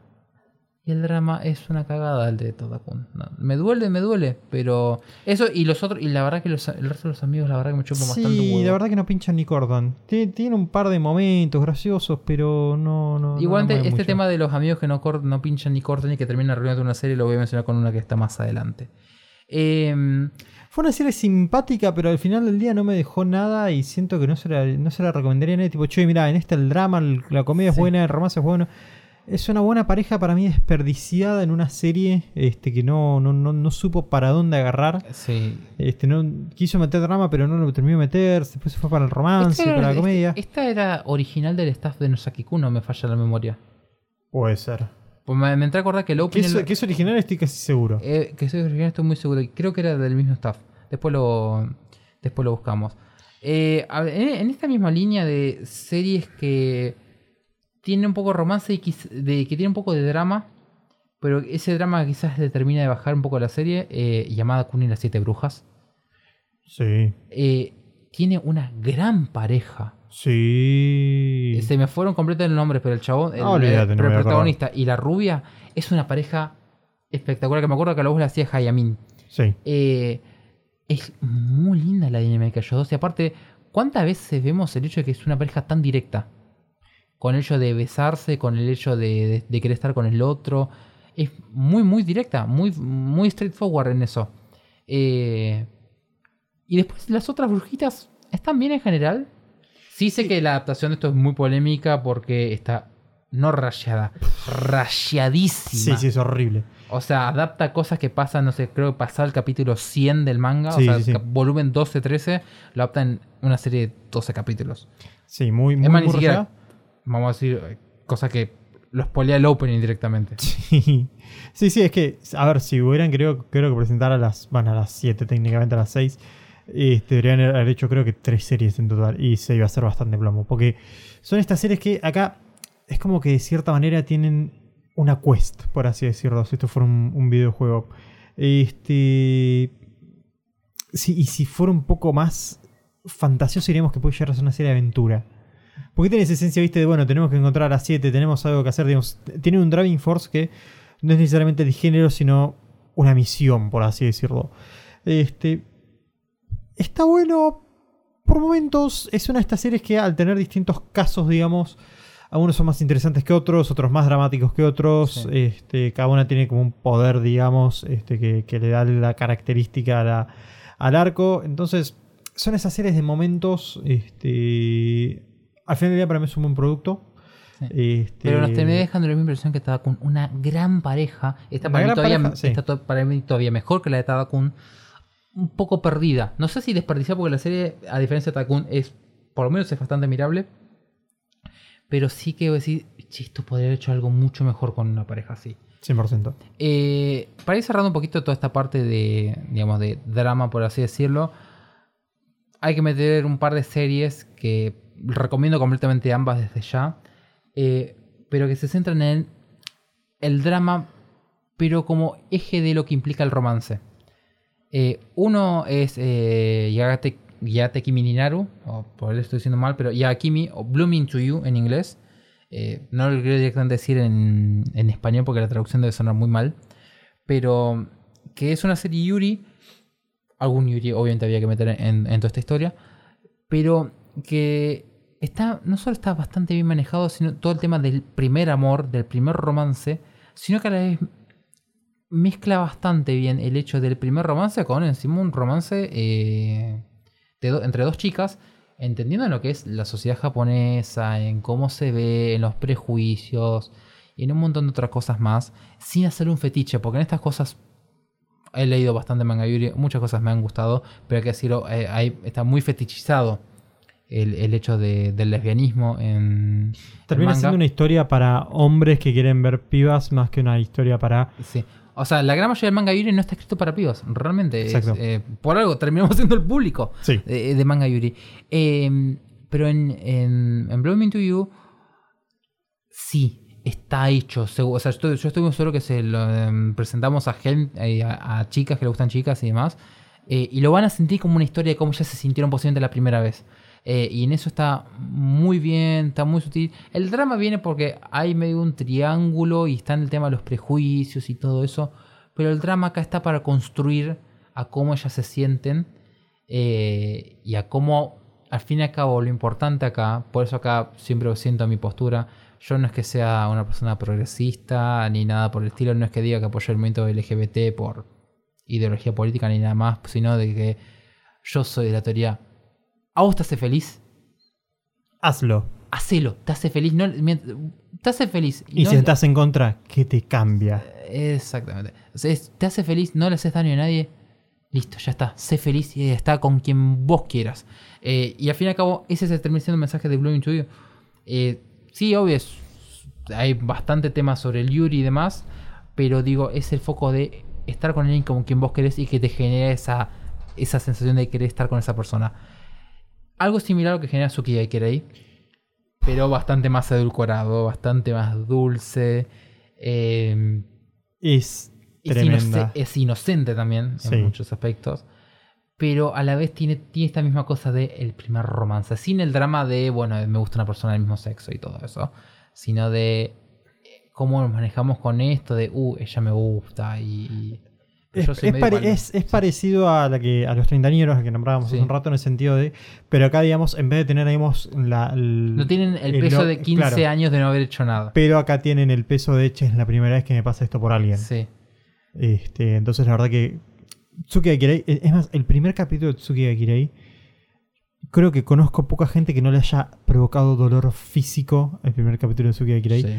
Por lo tarados que son los dos Son dos protagonistas. Es como- pelotudos. Los son, amo. Son, son- dos tarados. Y, a ver, porque los pibes tienen. La palabra es dork. Dork, que tienen 14 años. Ponele 14 15 15, años. sí. O sea, están más que justificados para actuar de esa manera. Entonces realmente creo un producto que este, es... No, no sé si decir que es un slow burn, pero este, si bien hay, hay, digamos, como un, como un enganchado en principio, vemos como que toma su tiempo, digamos, en darse cuenta uno del otro, qué es esto que me está pasando, todas esas cosas, y la verdad que es un producto que es fantástico, mete sus, digamos, sus, este, sus, sus personas, digamos, ¿cómo decirlo? No me sale, no sé hablar a esta altura ya de mi vida. Este, o sea, no quiere decir que mete un triángulo amoroso ni un cuadrilátero amoroso. Sí, hay, hay un poquito. pero aparecen pero- inter- intereses sí. secundarios, digamos. Sí. Este, Que sirven como esta cosa de el codito Claro. de che, movétela porque si no te, Sí, te van a dormir sí, te- van a serruchar Van a ser. Barbosa y, y Franco el otro día con, contra Lanús. O justo vi ese- No había visto el resumen de ese partido hasta un rato antes de venir. Por eso me quedó esa imagen. Pero. Y Pepe San gritándole a la tribuna vacía. Qué grande, Pepe San, Qué noble hombre. Eh, pero sí, realmente ge- genera un producto que encima es satisfactorio, Tsukiya Akira. Es muy redondo. Muy redondo. Si buscan en mi Twitter, eh, eh, buscan arroba nicopart y Tsuki Akira van a encontrar una, una foto mía del capítulo 8 arrancándome la remera porque realmente fue como... Al fin, gracias, gracias, gracias. Gracias, Diego. Aunque haya sido tres años antes. O No cuatro. puedo- ¿De qué año es Tsuki Akira? 2017. 17, bien. Bueno, tres años antes. Eh, lo que me pasa con Suke Kerei, inclusive, no lo puedo contar porque básicamente estoy spoileando el final de la serie. Sí. Pero eh, acá con Nico, cuando estaba saliendo la serie, yo le dije, mira, con lo dulce que es todo este, llega a pasar esta cosa, me pongo de avatar una foto de Seiji Kishi, el director de la serie. Kishi. Seiji Kishi. Qué hombre, Seiji Kishi. Qué hombre. Le, le- recuperó sus derechos con esa serie. Sí, totalmente. Yo le dije, mira, no creo que vaya a pasar esto, pero si llega a pasar, me pongo una foto suya de Avatar durante un mes y pico.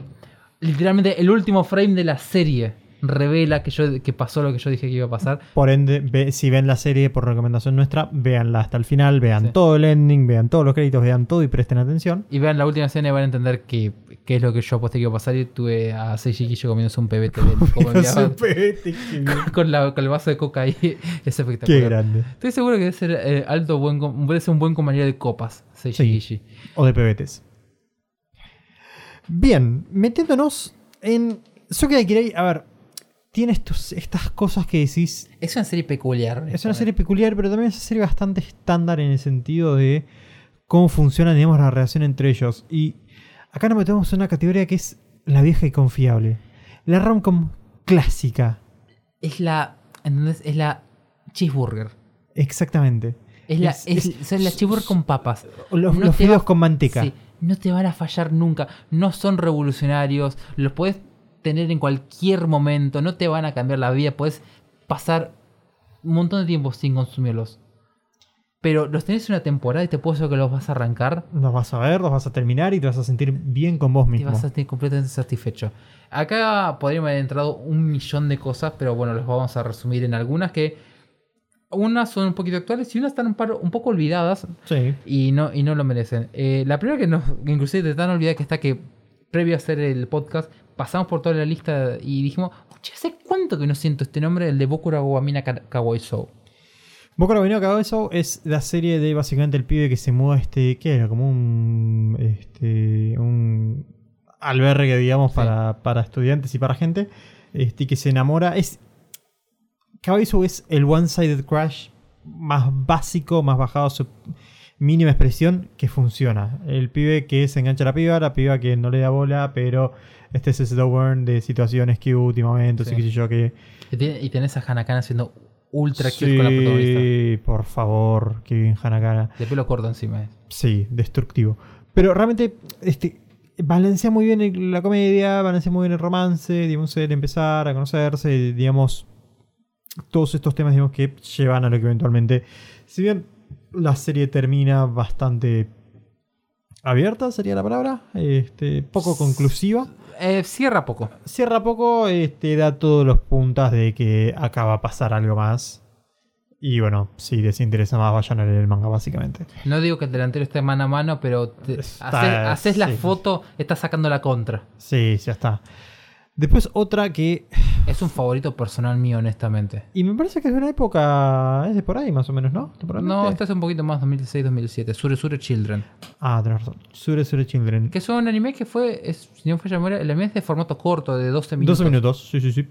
Eh, que es la historia de, ¿cuántas eran? Seis parejas, ahora no me acuerdo. En el anime por lo menos eran 6. En el manga son más. En el manga sé que después de donde termina el anime más. Pero son básicamente parejas. Es, son historias de 3-4 minutos eh, sobre distintas parejas de distinta dinámica.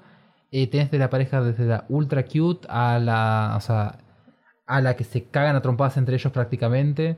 eh, a la eh, del pibe tímido que viene Hanakana nuevamente Sí. y lo presiona para armarse y tiene una herramienta, tiene un brocon terrible.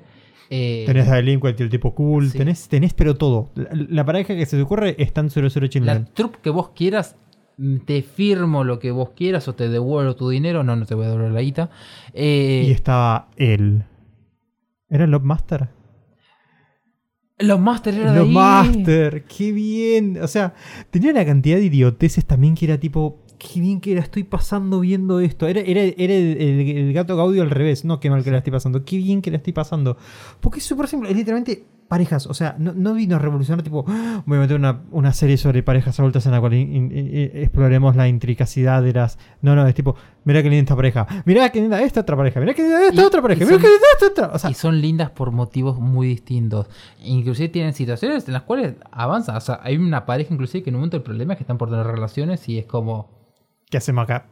sí, ¿qué hacemos ¿Cómo acá? funciona esto? Sí. Eh, no, está... eh, inclusive tiene, tiene líneas en, en ese momento que digo, son realistas realmente. Eh, inclusive... a- A mí me acuerdo nomás que una pareja que era una verga. Que era la del, la del pibito medio infumable. Mm. Que era el amigo de uno originalmente. Ah, sí. no, Esa sí era la esa una sí era mala. Esa sí que era mala. Pero te entiendo porque era como tenía que cubrir todos los tropes, digamos. Sí. Entonces, como que tenía que hacer una así. No, sí, pero inclusive hay- había una que me encantaba, que era la, la, del pibe, la del pibe que era medio atlético serio y ella que era como muy cute, que tenía la, la colita al costado, que tenía, tenía el, el corte de madre. Sí. Eh, ¿Era la de los malentendidos? No, la de malentendidos era otra. esta tuvo, tiene un capítulo de malentendidos, esta que, Ah, eh, que se piensa que el... No sé, como que no le da pelota, pero... Sí. Ah, porque en un momento creo que juega al... al digamos, a- no sé cómo se llama esto de... A, una- a la pulseada. Sí. eh, con una piba que encima en el manga tiene más protagonismo que es Patricia. eh, y como que le toma la mano, le hace favor. Como el pibe es amable, Sí. le hace favores a otras pibas. Sí, era y, ese, y- sí. y ella le agarra toda la cara de celos y demás. Y es, y es una boluda. Esa pareja, esa pareja te juro me encanta. Eh, pero la de. ¿Cómo era? Checky, creo que era. Sí. Esa era espectacular. Sí.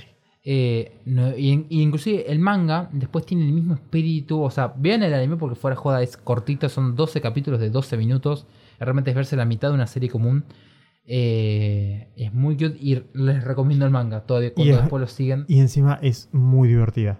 Es, exactamente, es la mezcla exacta de rom-com porque es Pero la comedia es espectacular, el romance es muy muy fluffy, muy tierno. Lo es de las series que más voy a recomendar honestamente de este listado. Y hablando de Fluffy, tenemos una recién sacada del horno, que es Tonikaku Kawaii.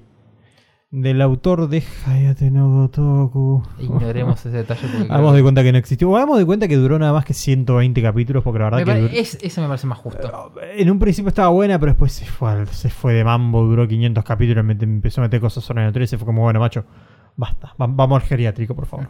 Tonikaku Kawaii también juega con lo sobrenatural, hasta cierta manera, es básicamente la historia de este, Nasakun. Las pelotudes la historia del nombre, me parece, pero bueno, es divertida. Este, que conoce a... Hace que nos acordemos el nombre. Sí, este, que hace que conozca a la piba, que no me acuerdo el nombre. Este... Pero que es la colorada del La, la colorada. Que todo te- Lo que pasa con Toniko Kokowai es que en todo el tiempo mete referencias a que, y esto no lo considero realmente un spoiler, porque ya te empiezan contando la, la historia de Kaguya Hime y todo esto. O sea, tampoco es spoiler porque hoy a 130 y pico de capítulos de manga no hubo más que insinuaciones. O sea, realmente acá no les puedo spoilear porque es todo teoría, digamos. Pero la serie todo el tiempo te da a entender, digamos, de que la piba no es humana o que es algún tipo de deidad o Sí. alguna cosa que rara no, que toma que una no es forma. normal, eso seguro lo ven con los primeros 15 minutos de la serie. Eso sí. Claro, te das cuenta que no es normal y que hay algo más allá de la piba, pero esto lo único que hace es mete referencias, mete, no sé, cuando la piba se pone a hablar de cosas históricas y es como, che, para, ¿cómo sabes de esto? O cosas así. Lo toma más como. Eventualmente la serie lo va a tomar como un tema dramático hacia su final, porque es así. El mundo nos odia. Exactamente, este, dependerá de la resolución, pero la verdad es que sacando ese elemento que es, es- es- termina siendo casi un gag recurrente, es literalmente la historia de una, si bien tienen 18 y 16 años, que no se sienta que tengan esa edad.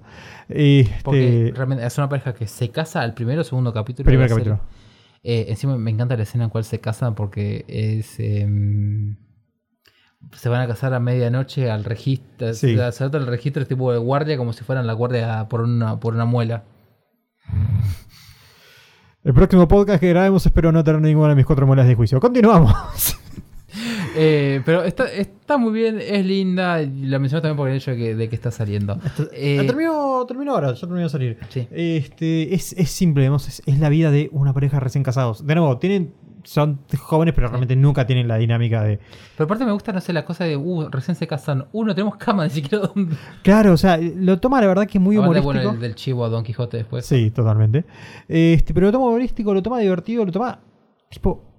Es cute. Y me gusta que No quiero decir que es chancha, pero tiene sus momentos. Es, es- va un pasito más Sí. allá que la rom como común. Sí. No, a- Con besito, con toqueteo. Yo creo, eh, me, me gusta el hecho de que arranca ya el hecho de, bueno, ya estamos casados, ok, hay que ir hacia adelante acá. Claro. Acá no estamos para dudar con la, con Sí, el- sí, sí. tomarnos la mano. Igual, ay, bueno, se cayeron los auriculares. Este, si bien mucho más que eso no avanza, tampoco no es que, digamos, tiene escenas muy Que explícitas. no hace falta. tampoco. No, no le a falta tampoco, coincido. Pero, digamos, te hace la, de esto realmente son una pareja, o sea, son casados. Y aparte de una realidad, ¿no? Eh, no es normal que una pareja que arranca se fuerza realmente, porque del primer capítulo se cruzan y es como, bueno, somos pareja, eh, suele tardar en arrancar. Entonces les lleva capítulos que establecen el anime que vos después te crees que son pareja. Acá yo les creí desde el minuto uno que son pareja. Y que se gustan los dos y que quieren estar y todo eso. Así que realmente está, para mí cumple por doquier.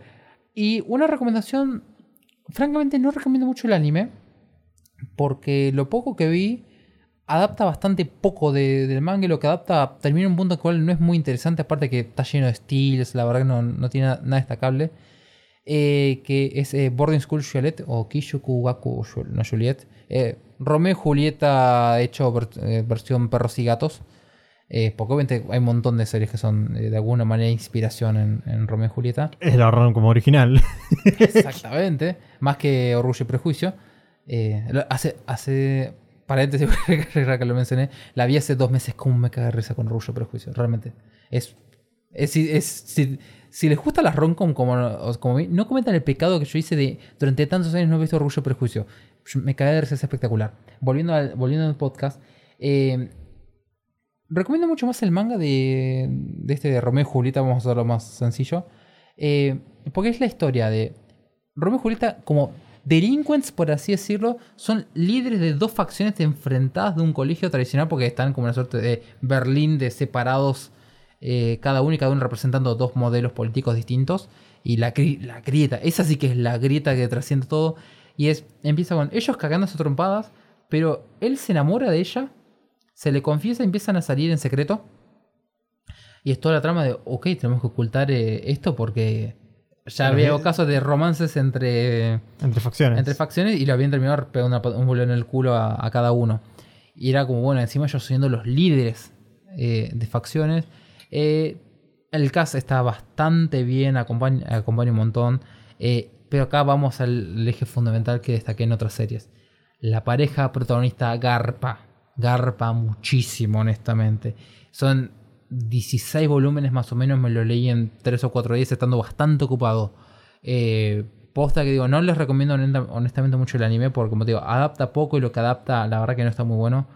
Pero en el manga se lea los pedos y, o sea, lo que estoy perdiendo viendo 3-4 horas de, de- de ver el anime, si lo ven encima todo en continuado, eh, son media, no tengo media hora, pero una hora de lectura de manga y siguen y la verdad que posta está, está muy bien. Teníamos que mencionar de alguna manera a Romeo y Julieta, así que...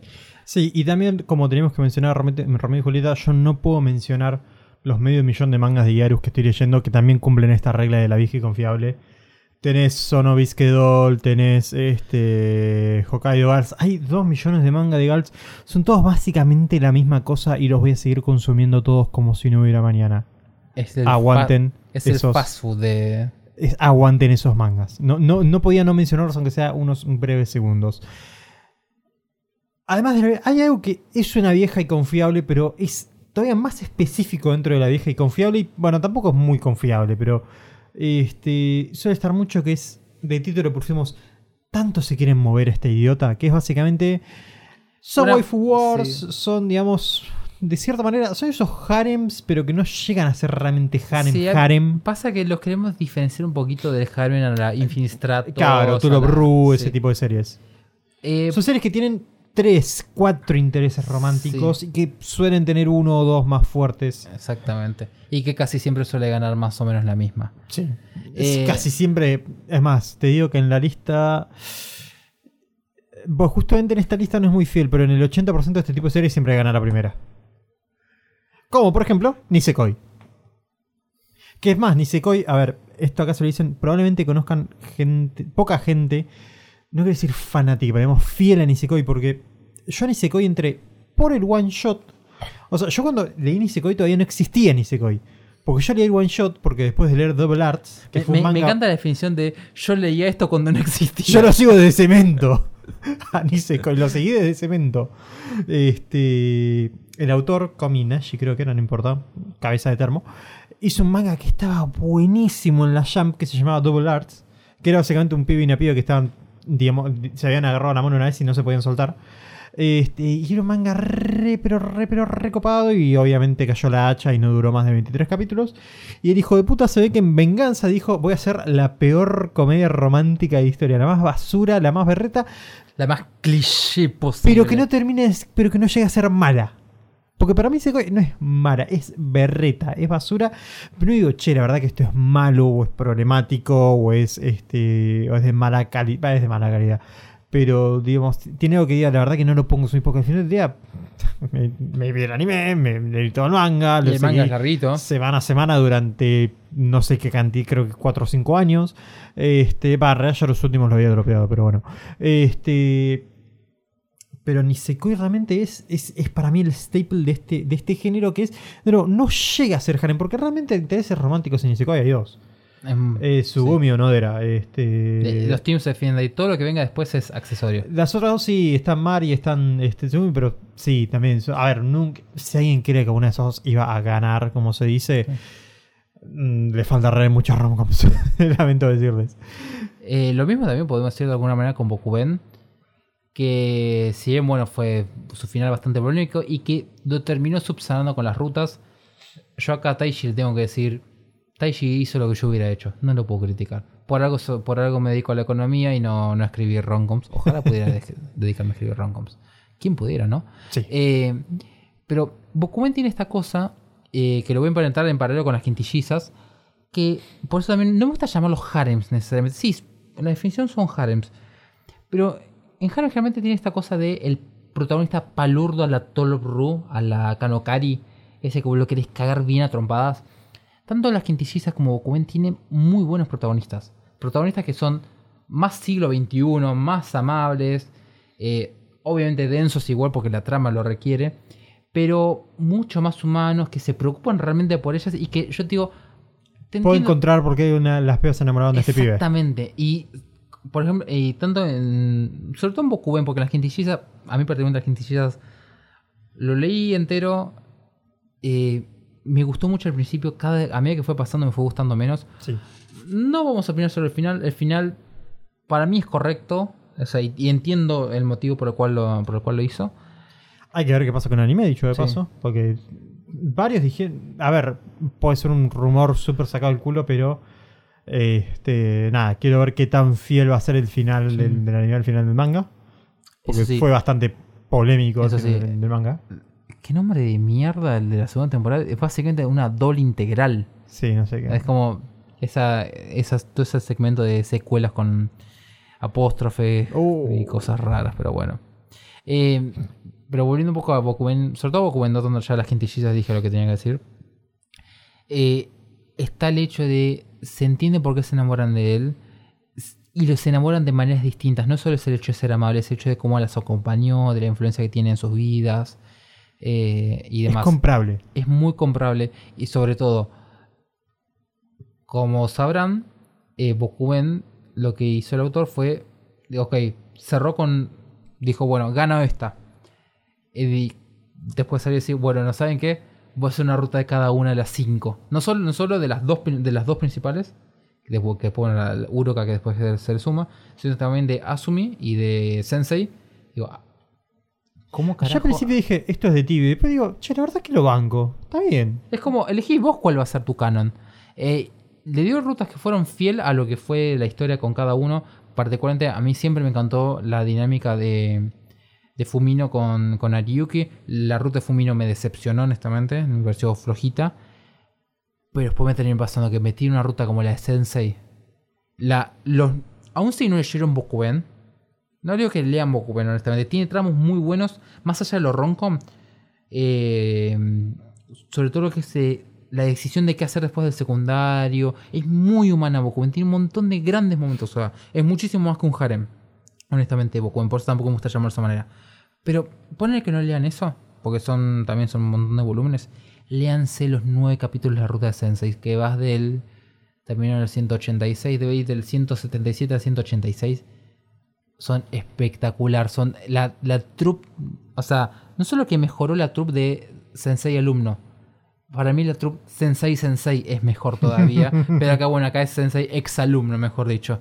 Eh, Hace un híbrido, sí, muy, muy interesante. pero ahí. aparte lo que está bueno es, es cuántas veces en las roncos estamos acostumbrados a que no pasa nada, ¿no? De que no activan. Acá lo vemos al pibe activando, activando y sobre todo le creo que está enamorado de ella desde la secundaria. Me pareció, eh, honestamente, un lujo. Realmente me encantó la ruta de, de Sensei Bokuben. Tuve, si buscan, en- si buscan eh, arroba Mamá Taishi, van a dar cuenta que lo puteé un montón de veces.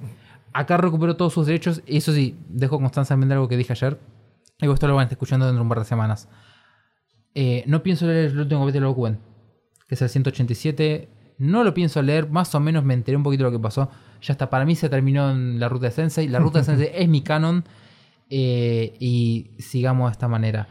En esta línea también de todos te queremos este idiota, vamos a hablar también, un- mencionar un poquito eh, un manga de una autora que ya mencionamos, que fue el- que es la de Yamada Kun, que es eh, Yoshikawa Miki, si no me falla la memoria, Me parece. Si te digo, te Eh, miento, pero me suena parecido, así que sí. que es eh, de Cucuz. Cuckoo's Nest, eh, no, de Cuckoo's Fiance o Kuko no Inasuke. Eh, que también tratan este tema ¿Te das de... cuenta? Es un quilombo. es el- ¿Cómo explico la historia? Creo que tengo más o menos el mismo quilombo que tengo cuando Mecano. Sí, porque básicamente es el, no quiero decir el típico, pero es una historia de, digamos, hermanos cambiados de lugar, que ahora son prometidos, pero el pibe le gusta una piba, pero también el pibe tiene una hermana, que no es su hermana biológica. Sí, pero que a la vez la hermana, la hermana, que no es la hermana biológica, le gusta a él. Pero. Y en el medio tenés la piba de la cual él está enamorado.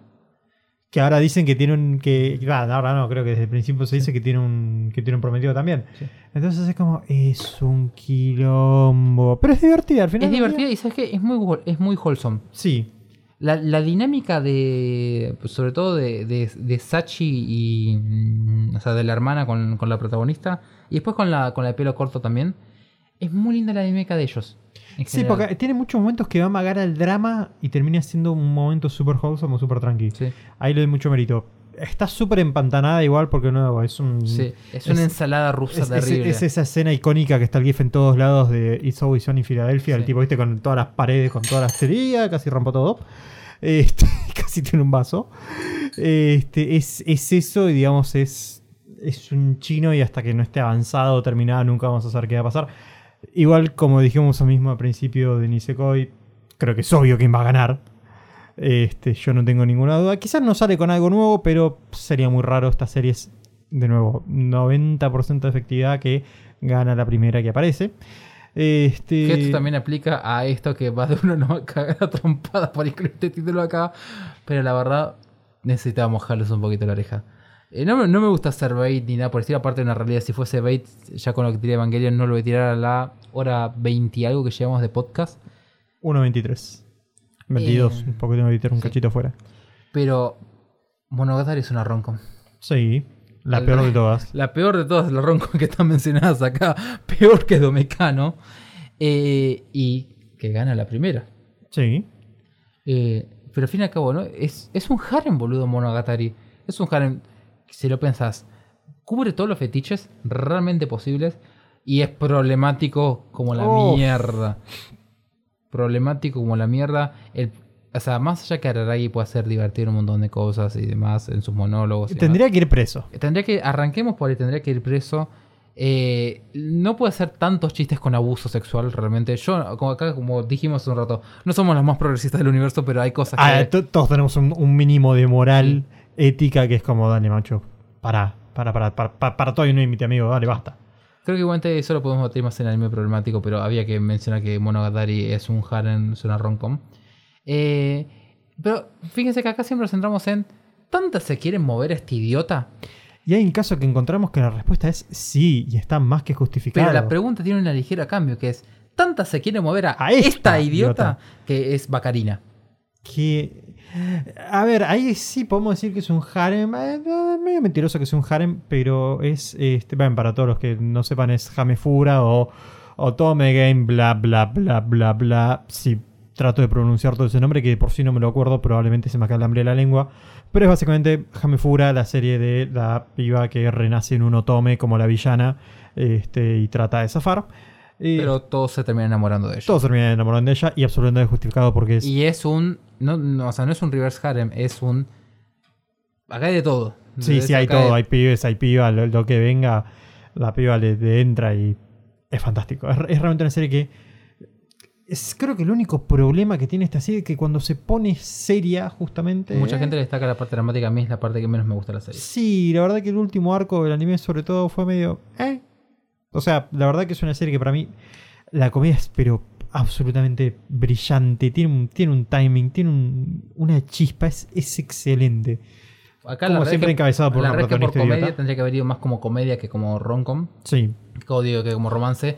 Pero bueno, es Entra- un en- y había, había que hacer este chiste. Teníamos que meterlo en este título porque la piba realmente es una idiota.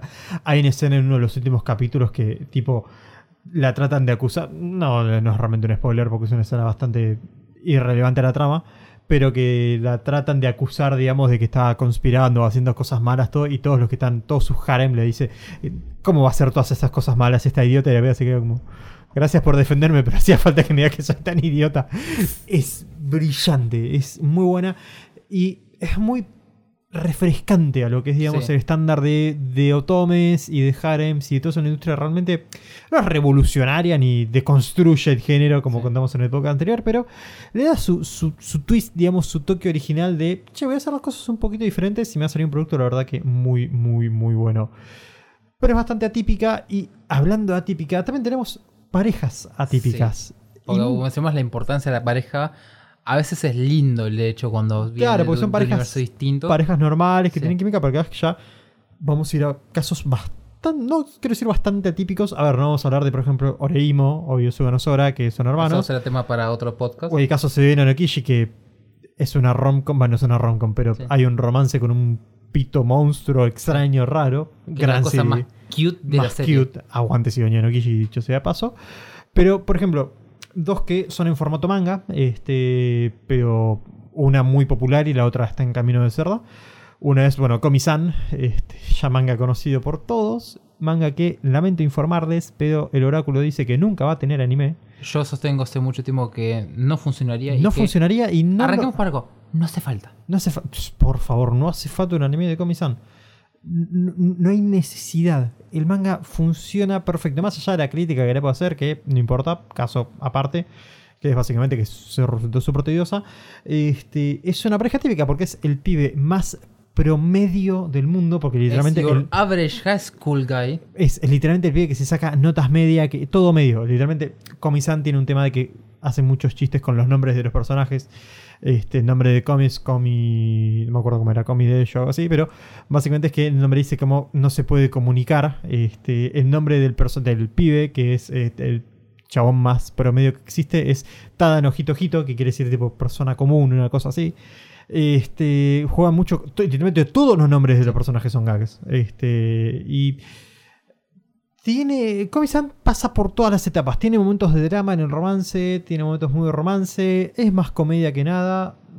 Tuvo un, arco muy fuerte por el capítulo 200 y pico en cuanto al romance, pero la verdad que después de eso medio que volvió al status quo y está ahí hace 20, 25 capítulos medio bollando en la nada. Y la otra que quiero mencionar, que es para mí una de las mejores romcoms que está saliendo en la actualidad, que es Boku no Kokoro no Yaba Yatsu o Boku Yaba o traducida en inglés o al español, Los peligros para mi corazón. Me encanta esa traducción. Es buenísima. Me encanta. Este, algo curioso que acá es algo que no tenemos en todo el podcast, pero creo que vamos a estar de acuerdo que las historias de romance hechas por mujeres suelen ser mucho mejores que por los hombres. sí. En general, el manga escrito por mujeres Así todo, la mejor que puedo destacar es de un hombre, pero. Es de un hombre, sí, pero es un iluminado. la- sí, pero la media es. La media eh, realmente sí. tien- tienen un, Hay, hay otra sensibilidad, hay otro. Y sobre todo, hay otro realismo. Hay otro ritmo. Y la, historia de Boku es, es muy simple. Es la piba súper popular, pero que a la vez es súper rara.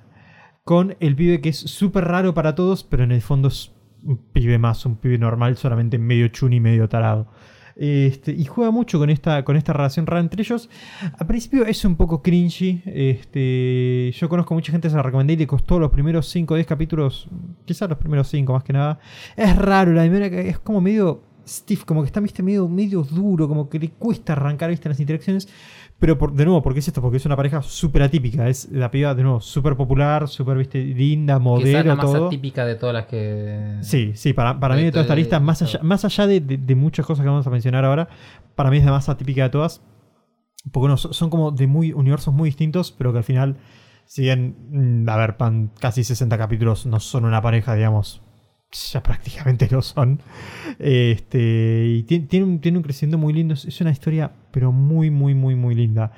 Ya si en otros casos de parejas atípicas podemos encontrarnos, por ejemplo, el caso de Monogatari. Motor que es más un yojo que una. Es más un shoujo que una romcom, O sea, más pero tiene más Creo Sí. que se hace con más vibra yojo de toda esta lista, honestamente. sí, Pero que la diferencia viene por el lado del físico. del todo. físico sí, el tipo que es Que un, nos ha dado es lugar a gorila. chistes. Sí, algunos graciosos, otros no tantos, Otro- un poquito dejémoslos, nefastos. dejémoslos ahí, por favor. Sí, pero digamos, es un juego interesante. Lo raro es que yo no esperaba lo que hizo Monogatari, que también no, no es realmente un spoiler si no quieren saber nada de Monogatari al entrar a la serie, salten hasta unos segundos, pero básicamente Monogatari, la pareja principal se pone en pareja a los seis capítulos. Casi, sí. Muy, muy breve y después... es, Y digamos, sobre todo, tiene a otro personaje más siendo relevante en la historia. Sí, que es el, es el amigo, ¿no? El amigo del, del protagonista. Es una historia linda, quizás el gag es un poco... Quizás se hace un poco larga. Se hace un poco a mí larga. se me hizo largo, honestamente. Una serie de 24 capítulos que ya se pusieron en pareja y que realmente... Que yo recuerdo después de eso no tiene como muchos desafíos ni mucha cosa entre ellos. No, casi no. Como estoy que- comiendo algo, pero no. O sea, el- al final del día el, el gag, digamos, de que sean tan diferentes es para algunos chistes situacionales y nada más. Nunca lo trata, salvo en los primeros capítulos, nunca trata como el foco de la historia, como que se pierde un poco y hasta no quiero decir que termine siendo innecesario, pero O sea, las diferencias sienten más una licencia artística que, Claro. mm, que Sí. entre ellos. es un plot point que lo toma rápido al, fuego al principio y después como que, ah, bueno, sí, son distintos. Chao.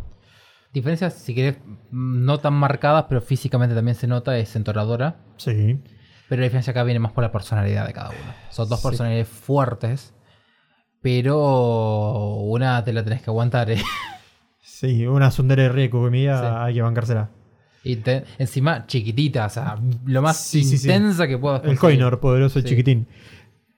Qué cosa Toradora, ¿no? Porque por muchos años fue, pero indisputada la, la reina de las romcoms, de, las- Sí. de la, la greatest love story ever told.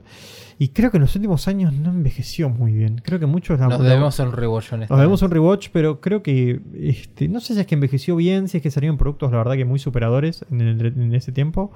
Si Yo- quizás nuestra mirada en esa época era distinta, Yo me inclino más por la idea de que han salido cosas mejores. han salido cosas me- mejores y creo que ya no envejeció bien en el, en el sentido de que tomó clichés muy fuertes de la época que quizás en la época sí funcionaban y que hoy ya son molestos porque después se le fueron. O sea, Taiga es, es la Sundere, digamos, de, de- de esa generación. Pero después la cantidad de clones berreta de Taiga que tuvimos en series mediocres Sí. hace que es como. Se quemó el modelo de la Sundere típica tan fuerte, tan violenta, y es como que ahora me irrita ver una Sundere así. Y es como Sí, que creo que vuelvo a ver. O sea, yo en parte quiero volver a ver Thor ahora, pero en parte quiero quedarme con buen recuerdo que tuve de verlo en su momento. Yo creo que también en algún momento va a hacer falta el tema de volver a verla por el hecho de que qué tanto es la culpa toradora y qué tanto es, bueno, tuvo malos clones y ya. Sí, totalmente. por ejemplo, Madoka es una buena serie, pero tiene tantos clones de mierda. a ver, Sa- salvo, Yu Yu.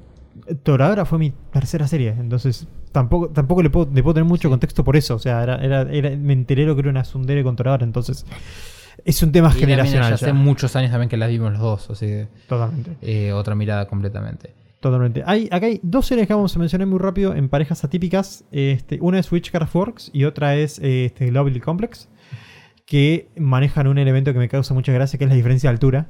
Me encanta. que es que la piba sea más alta que el pibe. Este, que es muy divertido. En Lovely Complex es más el foco de la. Va, en Lovely Complex realmente es el foco fuerte de el tema de la altura y la diferencia entre ellos. En Witchcraft Works ya es más un tema de, bueno, no solamente la altura, sino de que Es- ella es demasiado grande. ella es demasiado grande y, y- y es literalmente una maga y Sí. este, el pibe es un pibe común. Serie muy linda, muy bien producida. Este, no tengo las mejores referencias del manga, pero la verdad que un día lo voy a leer porque Aparte, le, le tomé cariño. Yo voy a usar este criterio con Witchcraft Works. Una serie cuyo arte de discos y todo eso sea, tenga tantas referencias a, Kraftwerk no puede ser mala. Es totalmente, es muy bueno.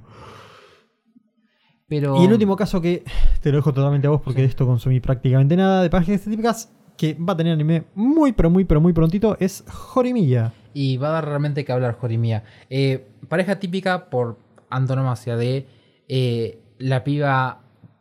eh, no sé si es, es cute, eh, Jori, pero más de. mm, más de Genki, más, más chica popular, ¿entendés? De, de ese prototipo, que se ve bien y todo. Es buena piba y todo. Y el, y el Ishigami, el modelo Ishigami Gloomy, que está todo el tiempo ahí de, de pelo largo, anteojos y todo. Y que por cosas se dan cuenta que eran por circunstancias que ya, si no leyeron Jorimía, esperen ahora el anime que va a salir dentro de muy poquito. Eh, seguramente cuando estén escuchando esto, no sé si ya habrá salido o estará. No, no debe- creo que estará por salir, pero bueno. Debe estar, sí, a- si no es a días, a horas de salir. Sí. Eh, pero lo que tiene. eh, o sea, se dan cuenta ellos que son personas muy similares, que ven de manera muy similar las cosas y demás. Y bueno, empiezan primero una amistad. De, él, él empieza a ir bastante seguido a la casa de ella.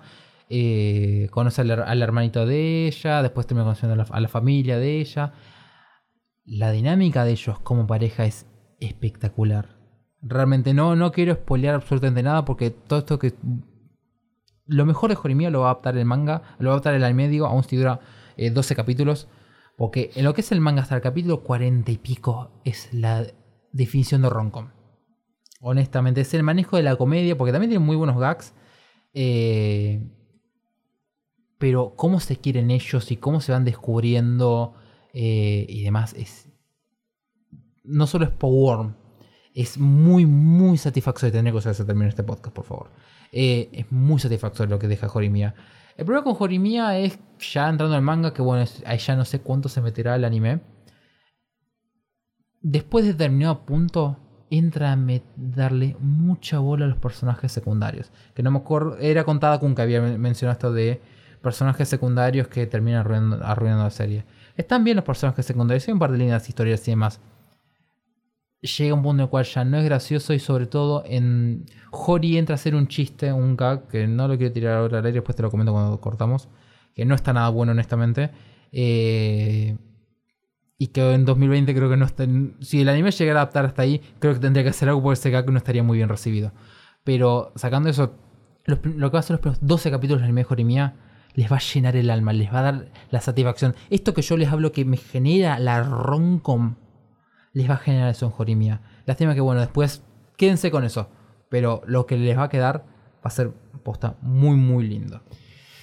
Para cerrar, quisimos cerrar con lo que para nosotros es la mejor romcom de los últimos años y quizás de todo el medio.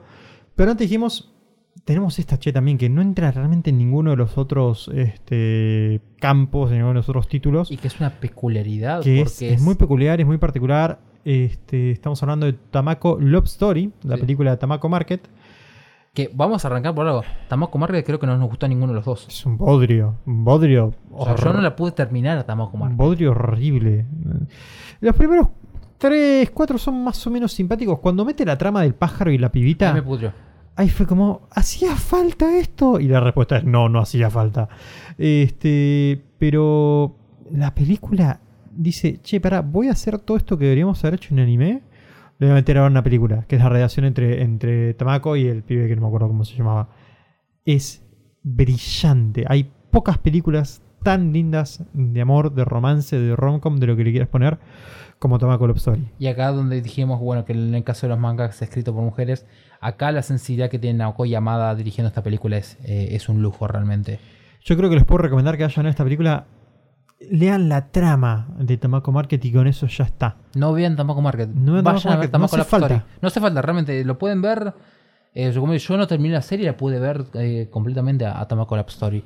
Eh, no, realmente posta que yo- entiendo, que, podemos- entiendo que quizás, no sé, a algunos les pasa que la ven tan recomendada, pero dudan porque es Tamako Market. No, no, no se queden con eso. Es un producto aparte. Es un producto aparte y es, es espectacular. En mi opinión, es lo mejor que ha hecho Kioni en toda su carrera. Y somos muy fan de Kioni. Así que para que yo les diga eso con el respeto, con el cariño que tengo a Kioni, es. Porque lo demasiado. vale. Y obviamente, como se imaginarán, porque nos conocen o porque lo vieron en. Seguramente va a O, ser la- porque es- o por mi avatar de Twitter. la- o por el avatar o porque de está en mi Twitter de bio de Twitter. porque está en la vida de Mad, o porque probablemente sea la imagen que voy a poner en el banner de, de. YouTube para este, para, esta, para este podcast. Kaguya. O Kaiyo Sama wa Kokurasetai. Tens, no me acuerdo cómo Rena, era el título. Rena y Rena Tensei. Tensei. La guerra de los cerebros en el Morning. Kaguya. Título que está muerto todo esto. Sí, sí, sí. ¿Qué podemos decir de Kaguya? todo, y a la vez. Ya hemos dicho todo en, en, en la en lo que hablamos hoy. Yo creo que es el resumen de todas las cosas que nos gustan de la Roncom y de todos los elementos que hemos tratado. Pareja típica de chica de alta sociedad y no solo alta sociedad. eh, De elite. De elite y de elite muy, muy selectiva. Pibe que se hizo de abajo, ganado por el mérito. eh, pareja totalmente fluffy, totalmente eh, te llena el alma las interacciones de ellos. Comedia es un caos de risa cuando, cuando, te- cuando se, Cuando pone graciosa, el, ah, hay, muy pocas hay muy pocas series que le compiten cuando se pone graciosa. El capítulo del Doctor. Para mí es el máximo exponente de, la, de la comedia de Kaguya. Es impresionante. Es como cómo construye el gag. Lo he leído un montón de veces, lo vi en el anime, me sigue pareciendo espectacular.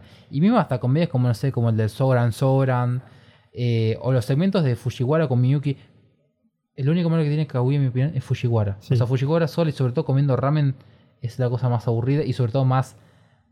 Eh, Te diría que los capítulos. Mi problema son los capítulos de Fujiwara comiendo ramen, porque Fujiwara funciona como Y personaje. sobre todo, Fujiwara cuando eh, interactúa con Miyuki, es un gran personaje. Y además, eh, sirve porque sirve justamente para el gag de nadie se la banca en el Sí. fondo. O sea, es solamente los capítulos de ella comiendo man- de ramen que, como, a nadie le importa esto, macho. no, Y el hecho de que Aka la tenga de, de avatar de Twitter lo hace todavía, todavía mejor. Pero bueno, re- re- decimos, en cuanto es comedia es espectacular. El manejo del drama es apropiado. En el momento indicado, te compro el drama eh, y está... Si bien a veces es medio plomo, entiendo lo de Aes Kaguya fue... Se hizo largo. Se hizo muy largo. Este, quizás, en retrospectiva, la verdad quisiera volver Paréntesis, a leerlo. ese paréntesis. Eh, Sí, eh, vamos, eh, vamos a tratar de evitar los spoilers completamente. Sí. Porque si Sí, no, sí, estamos hablando- la, idea- la idea es que lo pueden escuchar realmente y no, no que hayan llegado hasta acá y se van a Lo echar bueno es que Kaguya. podemos hablar fácilmente en código sobre. Kaguya. Kaguya, Kaguya. Este, por algunos nombres particulares que van a ver cuando pasen esas situaciones, la van a identificar. Este, pero realmente no, no, no estamos mencionándolo, pero sí coincido. Es- Ese arco, en retrospectiva, me gustaría volver a leerlo porque creo que se hizo largo semana a semana, encima Sí. con muchos cortes, me parece, entre de, de una semana. Este, pero creo que fue muy bueno, obviamente, para la construcción y para todo lo que, digamos, a todo lo que llevó y a todo lo que está llevando en el arco actual. Este, que yo tengo la duda de dónde va a terminar la tercera temporada. Para mí... Eh, ¿Termina en los globos o termina...? vamos- pues, O termina en Navidad. Lo iba a hacer un poquito más adelante, pero bueno, ya que ya nos metimos en esto. Kaguya ha tenido dos temporadas. Yo entiendo que a mucha gente le ha gustado las dos primeras temporadas, sobre todo porque el anime realmente ha hecho... Ha, ha agarrado un manga que es muy bueno y, lo ha, y le ha explotado todavía más su, aprovechó, su, su- aprovechó su, su, digamos, su posibilidad de decir, de, che, esto no vamos a hacer un calco uno a uno del manga, sino que tengo la posibilidad de hacer algo audiovisual, este, y sobre todo puedo jugar mucho con lo visual, con efectos, con Sí. tomas, con planos, con todo. Voy a jugar un poco con eso, no voy a quedar solamente, voy a hacer, digamos, literalmente frame por frame, cuadro por cuadro del manga, una adaptación al anime. Y escenas, por ejemplo, la de, la de Miko, este, to- toda la escena, digamos, del, del dilema moral que tiene. Son es cuatro paneles en el manga eso. increíble. Es, creo que para, para mí, digamos, a nivel producción audiovisual es uno de los mejores, porque hasta la música es, Sí. mete un tema medio Eurobeat, digamos, muy ochentoso que es, pero es buenísimo. O la escena de la rutina que usan del tema de Madonna. Sí. Eh, Sí, hay un sí, sí, montón de cosas. Paréntesis también para eh, laburo en general de los seiyus, sobre todo Aoi Koga. Aoi Koga es Kaguya. Al punto que yo hoy leo el manga y yo escucho la voz de Koga cada vez que Sí. habla Kaguya. En las reacciones, en todo. La verdad que es increíble. Pero al punto que decía Nico de eh, la, te- la temporada. Kaguya ha tenido dos temporadas. Yo entiendo que a mucha gente le ha gustado de más. Como lector de este manga hace un montón de, de años ya directamente. Desde bastante antes que tuviera el anime y todo. Eh, lo que viene ahora es lo que hace que Kaguya este la pongamos acá en este. Cerremos este podcast y la pongamos como la mejor. En este pedestal porque, que porque se la verdad es que solamente lo jugué por las dos primeras temporadas, estaría muy bien, estaría. Realmente rankearía muy alto en toda esta lista inconsciente que hemos hecho. Pero no la pondríamos de esta manera. Lo hacemos porque sabemos lo que sigue. Y lo que sigue es realmente para mí es la cumbre del género. Sí. Eh, el problema es cómo lo va a hacer, cómo lo va a manejar. Esto le va a salir mucho más a la gente que ha leído el manga, pero obviamente no es spoiler ni nada, así que obviamente pueden teorizar con nosotros. Vamos a hablar todo en código. Eh, para mí es muy complicado lo que tiene la tarea que tiene para hacer la, la tercera Sí. temporada en el, en el corte. Para mí siempre ha sido el gran debate de cómo hacer. Porque, ¿qué te pasa? Si vamos a juzgar, la primera temporada adaptó 45 capítulos, la segunda más o menos lo mismo. Cosa, o sea, la primera, los fuegos artificiales son en 45, 46, si no me falla la memoria. Eh, ¿Dónde termina más allá del capítulo de la, de la foto? Que es el 100-101. Sí, Eh, en sí termina en el 91 sí. todo, digamos, en el medio está salteado. Paréntesis, si quieren saber cómo, leer el manga, hay un hilo en Twitter que yo una vez armé, si lo buscan, pero, o sea, si, pregúntenmelo, honestamente no sé dónde estará. Pero uno diría, ok, 45 capítulos te da 135, los globos, Claro. te cierra, te cierra perfecto como un muy buen cierre de temporada, y me parece la opción más razonable y lógica. Lo que pasa es que lo que sigue después de eso es muy jugoso Sí. muy jugoso. Realmente, y eso como es una lástima no poder explotarlo a eso. Aparte que el arco del festival escolar, que va a ser lo que va a adaptar la tercera temporada, es largo. Sí, es muy largo. Es largo porque eh, adapta propiamente desde la previa al festival son el 110 o por ahí. Y el final del arco en sí mismo es el 136. Sí. No, 137. El 136 Sí. es mi capítulo favorito Sí. del manga. Pero, el, o sea, son 27 capítulos. Son. Y esto adaptado entre 3 y 4 capítulos por, Por episodio. por episodio. Te da entre 8 y 9 capítulos solo para el arco del, del festival escolar. Teniendo que hacer karaoke, rap, la introducción de Me Pongo de Pie, Maki.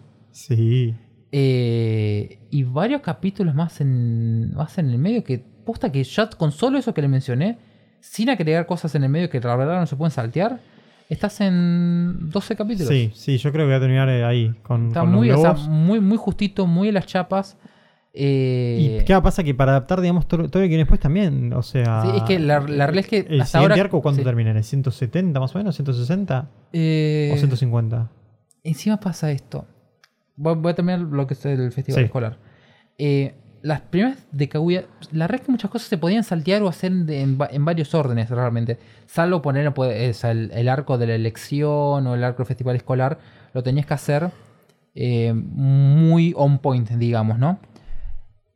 El, todo lo que es el arco del festival escolar, como les dije, no te puede, no te puedes saltear Nada. cosas. No, no, no. Está todo diseñado para que llegues a ese momento y lo, y lo puedas ver de esa manera. Pero, ¿qué pasa? Una vez que vos terminás ahí, hay el final final de- del siguiente arco está como en el 160. Claro. Sí, sí. Se sí. va mucho y en el medio tenés Ice Kaguya, Navidad, porque en sí lo que, o sea, Navidad es con lo que nos quedamos en Sí. su momento, pero el cierre largo se da después de Navidad. Y a la Ah, vez vos tenés pensás razón. que en el medio está todo el flashback, porque Sí. lo- el cierre es un flashback, pero Sí. a la vez tenés el otro flashback de los otros personajes Sí, y que la historia de esa sigue abierta hasta el día de hoy. sí, sí, va a Es ser complicado. muy, o sea, la realidad es que es muy complicado como la, como la A menos que haya una temporada de 24. Y aún así te digo, o sea, la realidad es que según si va a tener 12 capítulos, la va a cerrar ahí. sí, sí, se va a cerrar ahí, no me sorprendería un Y, anuncio de, de y más. y un punto, ¿sabes que eh, hay cosas que obviamente no, no quiero decir por spoiler y demás. Eh, ¿Qué huevos que tiene Kaguya para algunas cosas? Sí. Hay, hay una escena, que obviamente no, no vamos a decir ni que pase nada, que le entraron como a bardear, como diciendo, ah, qué cagó, no se animó a hacer esto. Siguiente capítulo, Aka Sensei dijo, ah, ok, hold my beer. Sí. Y le dijo, ¿sabe qué? No solo... me- Comela. O sea, ah, vos decís que soy cagón. No, no, no solo no soy cagón, tengo las pelotas bien puestas. Soy- o sea, ham- eh, ¿cómo es? Hambre y... Hambre y plata nunca tuve. Plata y miedo nunca tuve. Pl- Plata y miedo nunca tuve. Eh, realmente, ese... Es brillante. Yo, se me ocurren pocos motivos por los cuales no puedo recomendar Kaguya. Tenés que odiar. Tenés que tener el alma muerto, Sí, honestamente. tenés que, para- o tenés que, no te tiene que interesar la comedia, tenés que ser esa gente que ve League of the Galactic Heroes y. Technolize y, Ya vamos a hablar de eso, los odio, los odio. y Serial y, y Lane, este, y no sé. Los queremos presos a todos esos. Con eso creo que es hora de cierre. Sí, aparte ha sido el podcast más largo. Más largo y con la temática que esperabas. Sí. Eh, realmente, eh, nada, no voy a hacer toda esa pelota de suscríbanse y demás. Ya saben, si les Si les gusta. gusta, suscríbanse, síganos, Sí. recomiéndenos todo lo que ustedes les Si no, guste. alguna manera, si les llegamos de alguna manera con este podcast, les vamos a volver a llegar con los siguientes. Nos vemos en la próxima. Adiós.